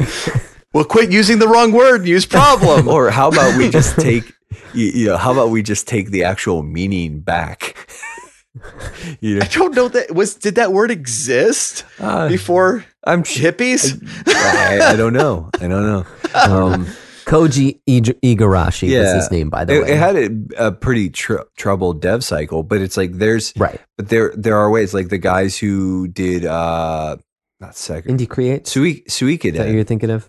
um Okay. just did that. I they're doing the Eiyuden Chronicles. Um, Mhm. Mhm. and that's that i think that's one of the reasons that I, like i actually really enjoy like the indie scene because there is a much more like one-to-one sort of like Yeah. Like you can interact with these creators on a much more uh, uh, but uh, and again but there's no like i i still like the the big aaa blockbusters and stuff like that. Like i'm i'm sure that in a lot of ways the like like we were talking about final fantasy 12 right? And there was a few years ago there was a remaster which it's basically the zodiac version with some slightly better frame rates and stuff like that for the ps4 and current gen and last gen console stuff right? I'm fairly certain that the the people who worked on that and the creatives and every like most of them aren't seeing any of that money. That's all square enix money. Like that that pretty much goes straight into square enix coffers. Um like and that that that that creative team and again that's that's sort of the issue it's like you know i i i'm not saying that there's an easy thing i think like you know the, the, this idea though that we just need to be mindful about this and that if there's a creator out there that you like and you enjoy their stuff like we need to be looking for ways to to directly support them when possible Yeah. Yeah. So patreon.com slash what is it? oh oh The backlog Try- breakdown Trying to connect. is how you can support us Yeah. creators. and, and, this we- this is absolutely a good time for this because it's like you Mhm. know uh, uh a, a lot of us on the indie side have more control over stuff than we ever have before. Mhm. And you could get my music, and most all of the money is going to come to me. And um, you, you, you know, uh, you can you can jump on Patreon and um, support support this podcast directly, and then come hang out with us in the The Discord. the Discord, and uh, we have the, the the fun secret channel where we talk about everybody else in the yes. in the main channel. They don't know. we we have They we don't know. have derogatory nicknames for everybody who isn't in. We the- do, the- the- yes. Like, and we just uh, you know, it's yeah. uh, it, in the effort to move forward. Mhm. Uh, okay, so uh, because because IP in general is such a messed up topic, and uh, and because I don't, I'm not one who thinks that people are obligated to follow an unjust law. I I'm not I, I can't sit here and, and and say you know uh, yeah downloading a ROM is is is sinful. Um, I think in like the uh, in the straw man case that we've brought up a couple of times of is like no I just want a ton of games and not pay for them. Probably is. It probably is Mhm. there. And there's a lot of times when uh, when it, it might come down to uh, just a, a point of of of wisdom and that that goes for a lot of laws that are are not uh, uh, that might not be just. You know, there there actually is a like moral way to set uh, speed limits. There's not like a it- it's not a guessing game. There there there is a way to set speed limits, and you know, you know sometimes you go through that town, the speed limit's clearly too low, and they're just trying to get money for you, but you use wisdom. You don't break that law because you see that cop. and even when you don't see that cop, he sees you. Right. Yes, the, we all know about those towns, right? Uh, where where where it's probably wise just to follow the stupid speed limit, even though they set it too low. Um, but um, I, I I actually started just I, I put down a couple of of of reasons why I think it might be a, a you know a decent idea to to download a ROM, and I actually came up with a lot more than I thought I would. So I was going to share some of those with you. Okay. Okay. Uh, so uh, what I've brought up before in in Discord was like my old podcast, the the Retro Zoo, was specifically on uh on retro game uh you know on, on retro gaming and uh i could not have done that show without without uh emulators like uh when steve ditko died i, I wanted to do a tribute uh to him and uh to do a spider-man game but those are you know in license hell and they will never be really the the nes spider-man games will never be re-released and Mhm. um, Mostly and because so, they're you know, pretty awful. oh, they're, no, no, they're, they're terrible.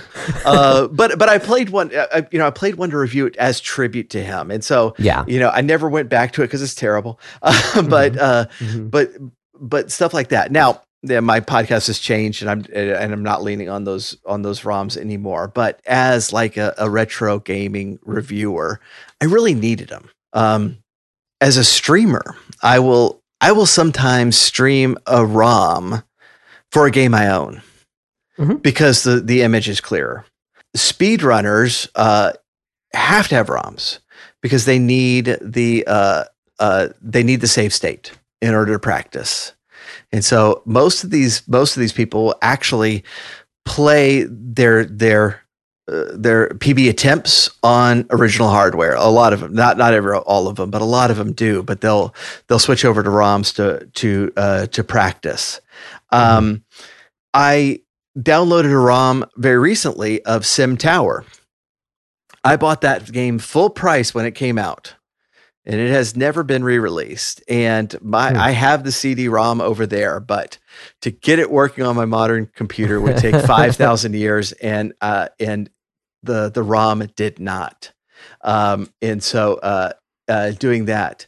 Um, one that uh, one one that is might be a little um, uh, a little more in a gray area, a gray area. But the w- one that I do is I is owning a copy on, you know, the kind of the same copy on a different on a different system that is just not accessible for for whatever reason. I was like, uh, I'm playing Final Fantasy II right now, and I bought a legal copy on my old Android phone that uh, I cannot get. And and I was like, Yeah. I, I really don't want to p- play on the phone anyways. And so I got Mhm. uh, uh, I got an AliExpress uh, GBA cart of it. Um, that uh, for uh, yeah, so playing it on GBA, but it, it is it is a game that I've bought uh, uh previously. Yeah, YouTubers to get uh, it, uh, kind of falling into game reviews uh, to get better looking footage, uh, and the the one that we've mentioned before is uh, is historians uh, to do it. The last one that I that I thought of was I was watching uh, I was watching somebody play the old Pool of Radiance game on uh, on YouTube. And I was like, man, this game looks really fun, and I like Dungeons and Dragons a lot. And I have an EverDrive for my uh, for my Nintendo, and so I put it on the EverDrive and uh, and played it a little bit to try it out. Same day, I went to go buy it at GOG, and I paid I paid for it at that time. But I wouldn't have done it if I didn't get that like chance to uh, to fiddle around with it a, a little bit. And I played Yeah. for like an hour and uh, and and then and then purchased it. Um, where uh, where I'm I'm going to land and and it might and it might be different uh, it might be different from y'all is our, our games like uh, like like Mother Three um, uh, or um, uh, Little Samson. Mhm. Um, I I start I started playing Little Samson at, to to review it, and uh, I just absolutely fell in love with that game. And it's such it, it's just such a, a a fun fun little game. And if there was a way to buy it, I would buy it in a second. Uh, it was eight hundred dollars. right, the, the cart is ridiculous. um, but you know, it's like if if if people can get get their crap together and and offer it on sale at a th- at you know uh, on a place where I can actually buy it, I would I Yeah. would I would snatch it up and I would tell all of you to buy it too. But you know, uh, un- until they do, um, I, I you know I I haven't actually gotten to the end of it. I'd really like to just finish it. Um, even though I didn't do a review of it, I probably will, but uh, I didn't at the time. So Mhm. um, that one, uh, that one, I'm gonna I'm gonna come back to. But um, surprisingly, even though I've been to like to defend the the the ROM guy, I I haven't played that many of them, and I don't have that many, uh, Mhm. except for games that I I, I actually uh, actually have purchased or um, in, in the past.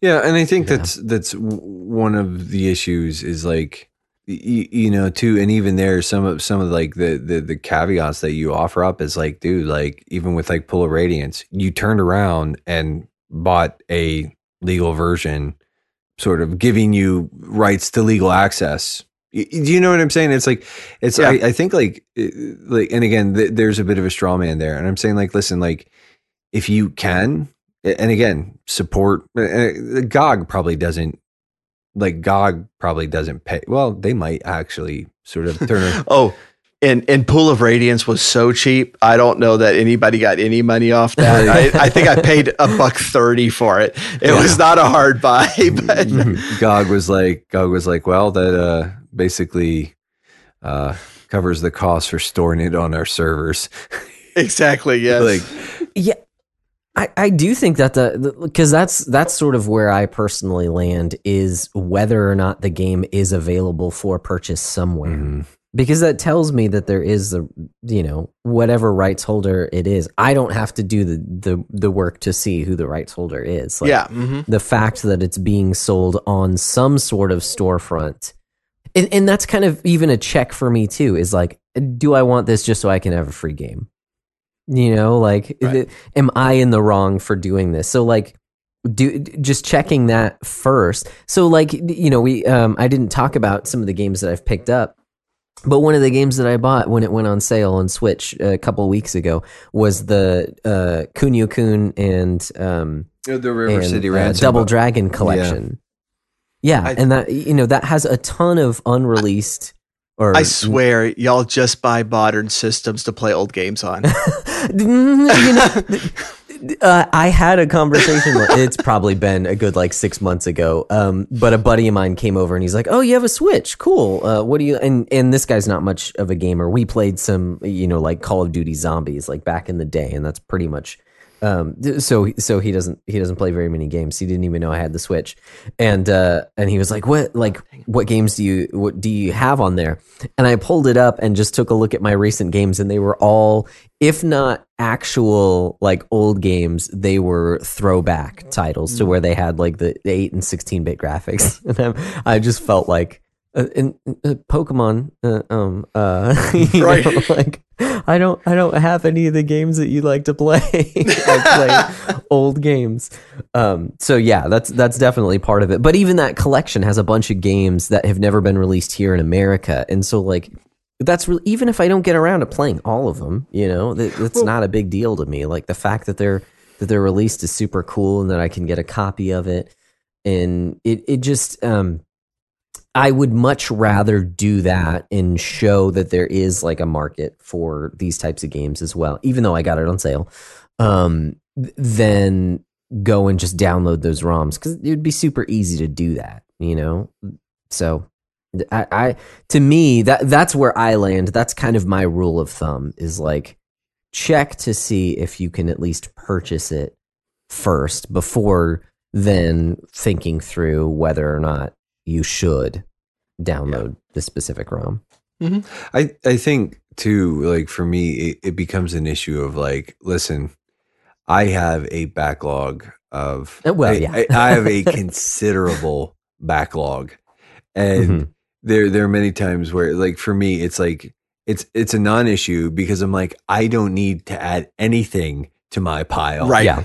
Yes. Like, Mhm. and it's Yeah. and it's kind of like so it is it, it is a bit of a non-issue but we did have um just to sort of briefly touch on we did have two questions from uh Yes. patrons uh so the the turkey um he he just he wanted to ask a question. Oh, oh yeah, your favorite guest. my most anticipated guest. Most um like word, word choice is important. Now watch i'll go back and i'll i'll i'll re-listen to the episode and i probably did use the word favorite.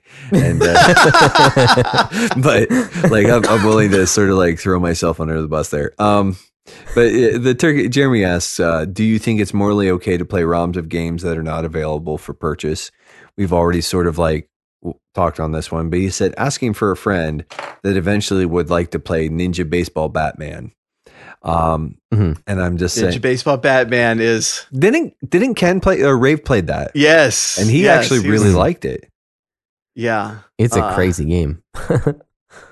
yeah. So it's a you know, it's like this is an issue where I think we would all just sort of say like, uh, you, you know, what does your conscience tell you? Yeah, yeah. Like, yeah, look, I mean, if you're if if if if your conscience is feeling bad about it, that's your answer, Mm-hmm. right?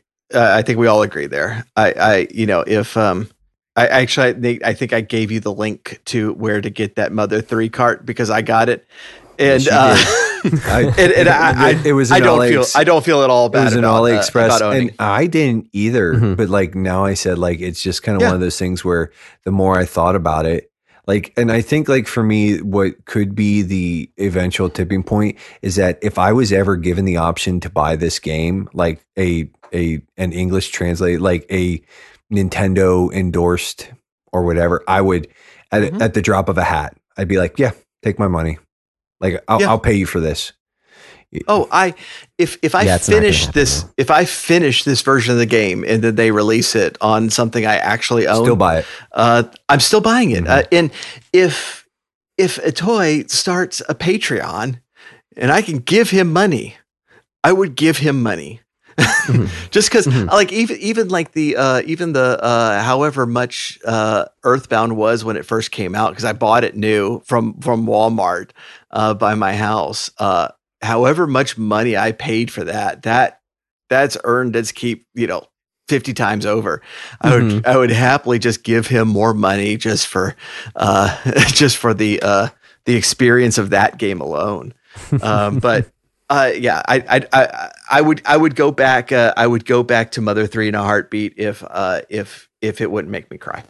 Oh, and I I just have to add another like shade here is is um and uh, anyways uh, sorry um it is specifically with Ninja don't mock Baseball me for Batman. don't mock me for crying. No, No, no, no, no, no, no, not at all. Not at all. Not talking about Mother 3. Uh, Mother 3 is never going to come over to America because of our current cultural climate and it's got Oh, the uh, trans weirdos in it. Uh, so it's never going to come to America. yeah, I forgot Uh, about but, that. uh, yeah. Th- the other thing is the, um, uh, or cross dressers. That's what But they're not even like um, they're not even human. That's that's the thing. It's like Yeah, it doesn't matter. Not with the current cultural Yeah, climate. it's- Nintendo does not want to wade into those No. waters. They they've never wanted to. Uh, but the game that we're talking about here with Trash Turkey, though, Ninja Baseball Batman, was originally a coin op, and it's never been sold anywhere else. So yes, I completely agree with you. Don't want to go against conscience. That's the first layer. That's al- always kind of the first first place you go to. Um, but I would, I, I think things like like um like old coin ops. That's an easier decision for me. Of like, yeah, go for it. Just because, again, there's no way to access that. Like, it was never a public. It was never sold to the public anyway. So, like, where? and and that's that's part of what he's asking too. Is like, it's literally like you can't. There's no other way to play this game. Right. Um, uh, personally, I have no issue with it. yeah. Yeah. In that game, yeah. Uh, It's worth playing. oh goodness. Yeah. It's bonkers. It's crazy. It's a, Yeah. It's an insane, hilarious game. hmm Yeah. While, So while, while you're doing that, even like Mhm. even Retro Warriors went on and on about those characters in Mother Three, like for a Hmm. long time. I skipped that episode. It, yeah, I, still was don't want to disappointed. spoil it. Uh, yeah. Oh, I after I cried, I like I I put the I put the game aside for a week, and I wasn't feeling any better. And I Mm. was like, and I was like, okay, I need to read forward in the plot to to see Mm-hmm. if may, maybe maybe things just really pick up. And I read the whole plot, and they don't. and you recried? I, I cried again, and I was like, I can't play this game. And so uh, now, now that uh, now that uh, I, you know, I'm in a little bit different situation. I think I might be able to pick it up again, but Hmm. I haven't tried again. So, um, Wes, Sorry, go ahead. Wes's question um, is he had a, a sort of an it, like a question in regards to just games preservation, and it's he Mhm. said like pretty much like how far do we go with preservation? Do we preserve as many games as we can, even the terrible ones? Uh, and for what purpose would we even want to save the terrible ones? And if not, how do we decide what is worth preserving?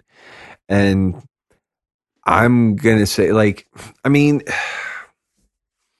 I don't think everything's worth preserving, but Mhm. I have no idea on how to establish like a metric because there's a lot of stuff that I don't really care for, but I know is historically important. But there's also a lot of stuff that I would want to see like get sort of thrown on that list that probably could just be just as easily forgotten. Like I think like you know not to but it's like in a thousand years a lot of this stuff just isn't going to matter. Like you know I, I don't want to be that guy, but I'm kind of going to be that guy. It's like even like the games, like my beloved Shal-. Geez, I was just like Shadow of the Colossus. Wow, it is getting late, and my brain is Woof. Nate's brain go. Um, but uh, Shadow is probably, you know, in a thousand years, that game's not going to matter. Like if if we're all even, s- y- y- you know, if humanity's even still, you know, if the Lord hasn't come back by that point in time. But I'm I'm just sort of saying, like, I think too, like some of some of the the games, and and this is probably just a separate topic that maybe we should we could or should tackle at a different point in mm-hmm. time. But even some of the games preservation argument stuff, like it, it does smack of like the whole sacred art kind of nonsense, where it's like we need to say this because it's important. And it's like it's important in in a cultural touchstone sort of way, but that anything more or less than that is kind of like nonsensical. I mean, I, I don't I don't know if there's like a pat answer to any of those que- that that any of the questions that Wes posed, but what do you guys think? I don't think it's any generation's job to figure out what of their generation is worth preserving. I think it's the next Okay. generation's job. And like, I mean, you look back at like the music charts from, uh, uh, you know, like you know, you you you think back to like the uh, the 50s and the 60s. And, you know, it's like, man, they had Frank Sinatra and, the, and Buddy Holly and the Beatles came in and, you know, all these great blues guys. And you look at the, you look at the, the charts and the charts are filled with songs we've never heard of. And they sold crap tons of albums. And, and if you find them today, they're garbage, garbage songs. We're not like, yeah, okay. And like, look, I didn't play this game. I watched a lot of it. I saw the story, but like the game that won more awards than any game it like ever, I'm exaggerating, but like the most awarded game of all time is Last of Us 2. Yeah. And we know why it was awarded all those. And it wasn't because of the game. hmm I, I you know, it, it's like that is what our generation would choose to preserve. Um, and that that's when we're so close to when things come out, um, it's it's really hard for uh, the whole issue of for us- recency bias, man. right, yeah. Oh well, and like, what books would they would would people pick? Yeah. Stu- stupid Twilight and Ready Player One. Yeah. you know and so it, it's not it's not for us to decide it's it's you know you know i kind of think of like uh like uh if, if you like if you like take the bands you like and then find out what they the music influences they had uh, a lot of times they'll have just like some really obscure uh you know obscure bands Like that uh Sparks. like Sparks, right? uh, but like, uh, and they, this was not in a particularly obscure band, but I had not listened to them. Um, but it was because uh, the band Television influenced a bunch of bands I liked. And going back and listening to Television's Marquee Moon album, you're like, holy crap, the 80s started in 1976 this this is so far ahead of its time. And it influenced the 80s uh, but at the time everybody you know like pe- like other bands were writing songs about what jerks the people in television were. Like there, there's songs about that. How Um, they killed all the radio stars. right yes. Um uh, Sorry. anyways long, that was a long way around Well, that was saying, video. uh, it's Oh wasn't yeah. really television. we're not the joke, one Nate. Don't take it so literal.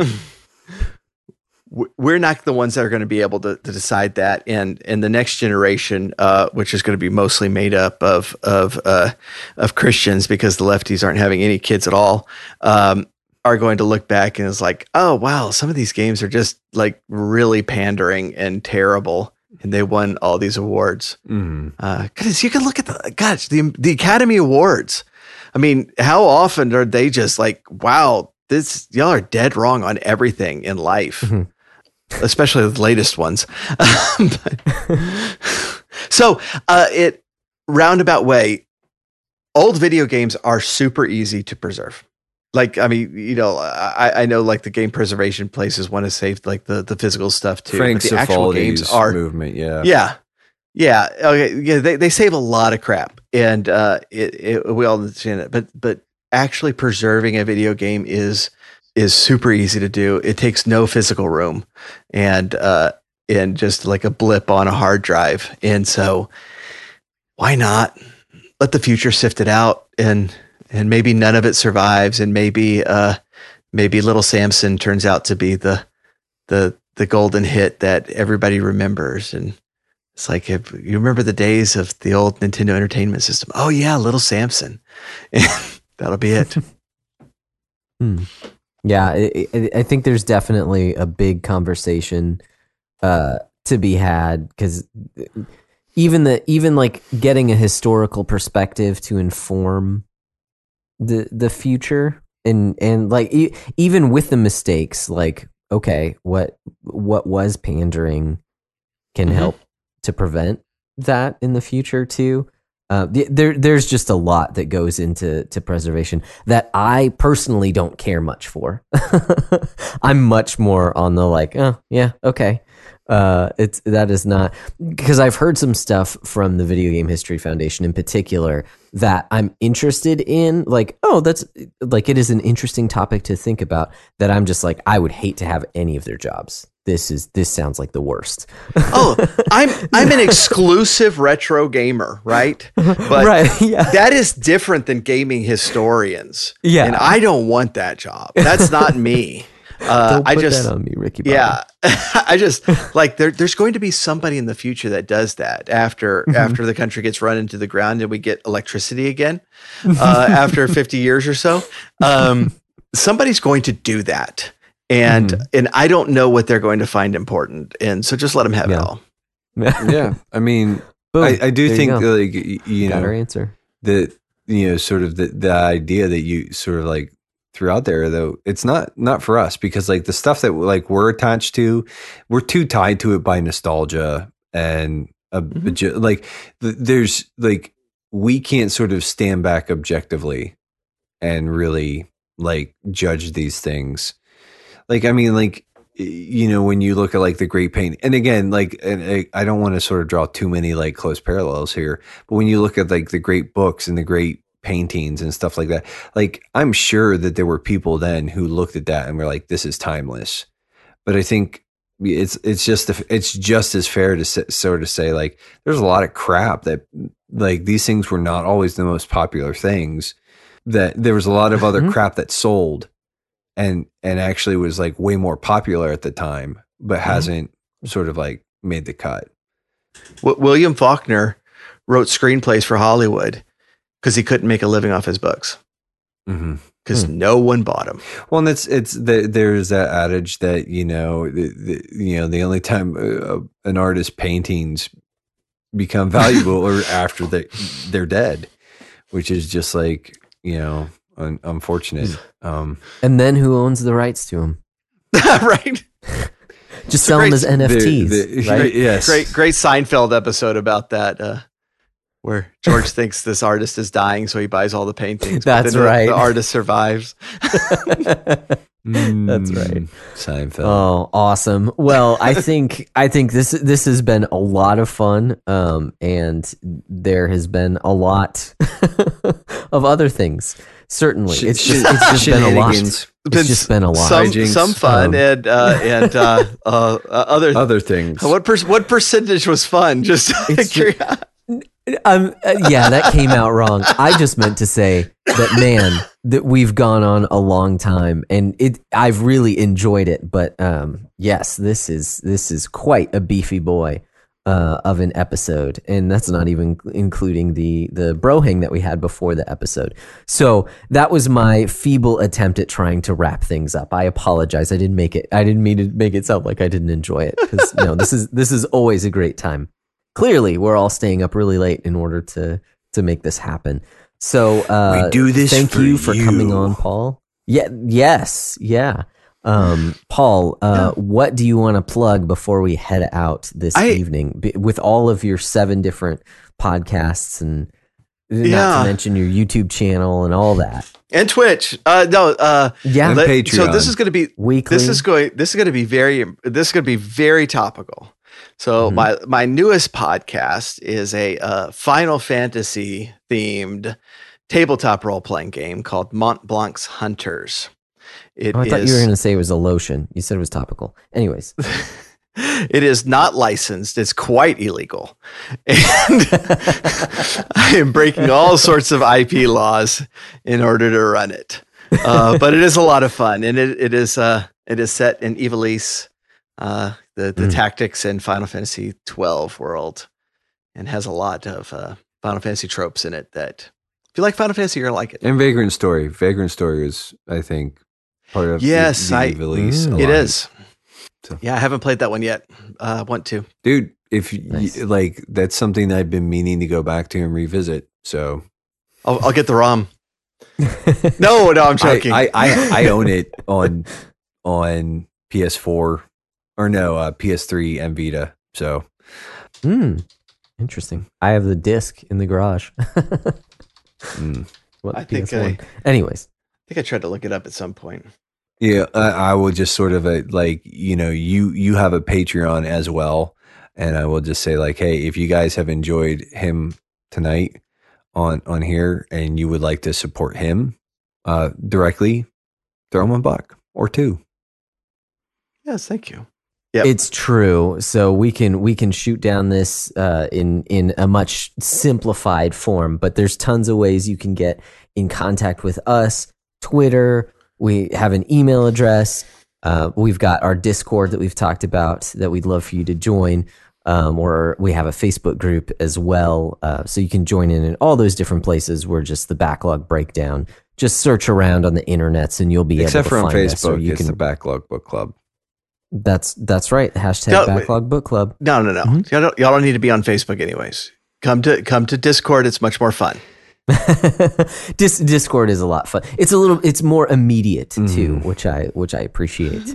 Um, there's some there's some good conversation in there, and actually, yeah, it's been kind of like my number one place to go to to talk about these things. Uh, first and foremost, so that's pretty cool. And if you do enjoy the podcast, like we mentioned, Patreon, uh, but also we'd appreciate it if you rated and reviewed the show. Um, hopefully, you're subscribed and share it with your friends if you dig it. Now, uh, one thing that we also have in common with Paul is that we're both a part of the Play Well Network, or at least some of our podcasts are. Uh, you know, I don't, I can't, I can't remember out of all seven which ones are there and which ones aren't. But uh, check out the Play Net, Play Well Network because we all have a bunch of really cool podcasts there for for nerds and geeks and people who want to, you know, just take our entertainment a little bit more seriously and see what uh, good can come of it. Yeah, pretty much. So we have uh, we have tried to tackle this Titanic topic as much as we uh, I- and my alliteration just ran out. So I have nothing else in the tank. It's like two. Like tackle this Titanic topic. Oh, you got three in there. Mm. That's all right. So Mm. um, well, and this is and technically and, two and also. but Titanic No, that's has no, two- no. You get out of here with that. Titanic has That is, the that is like modern poetry crap. That's not That's, how alliteration works. this is not that's not how it works this is not how any of this works um but uh we have done our thing tonight in the well josh what should they do Guys, keep beating down your backlogs and we'll keep breaking down the benefits. and i was going to look for something that said like basically i'd seen a quote one time that somebody basically said follow your heart is the worst advice ever. Um and i was looking for that particular quote but i couldn't find it. So i found this one instead which is not as pertinent um but i thought was still kind of funny and the final word goes to a random tweet i found on twitter. It's not a spiritual attack. You just make bad choices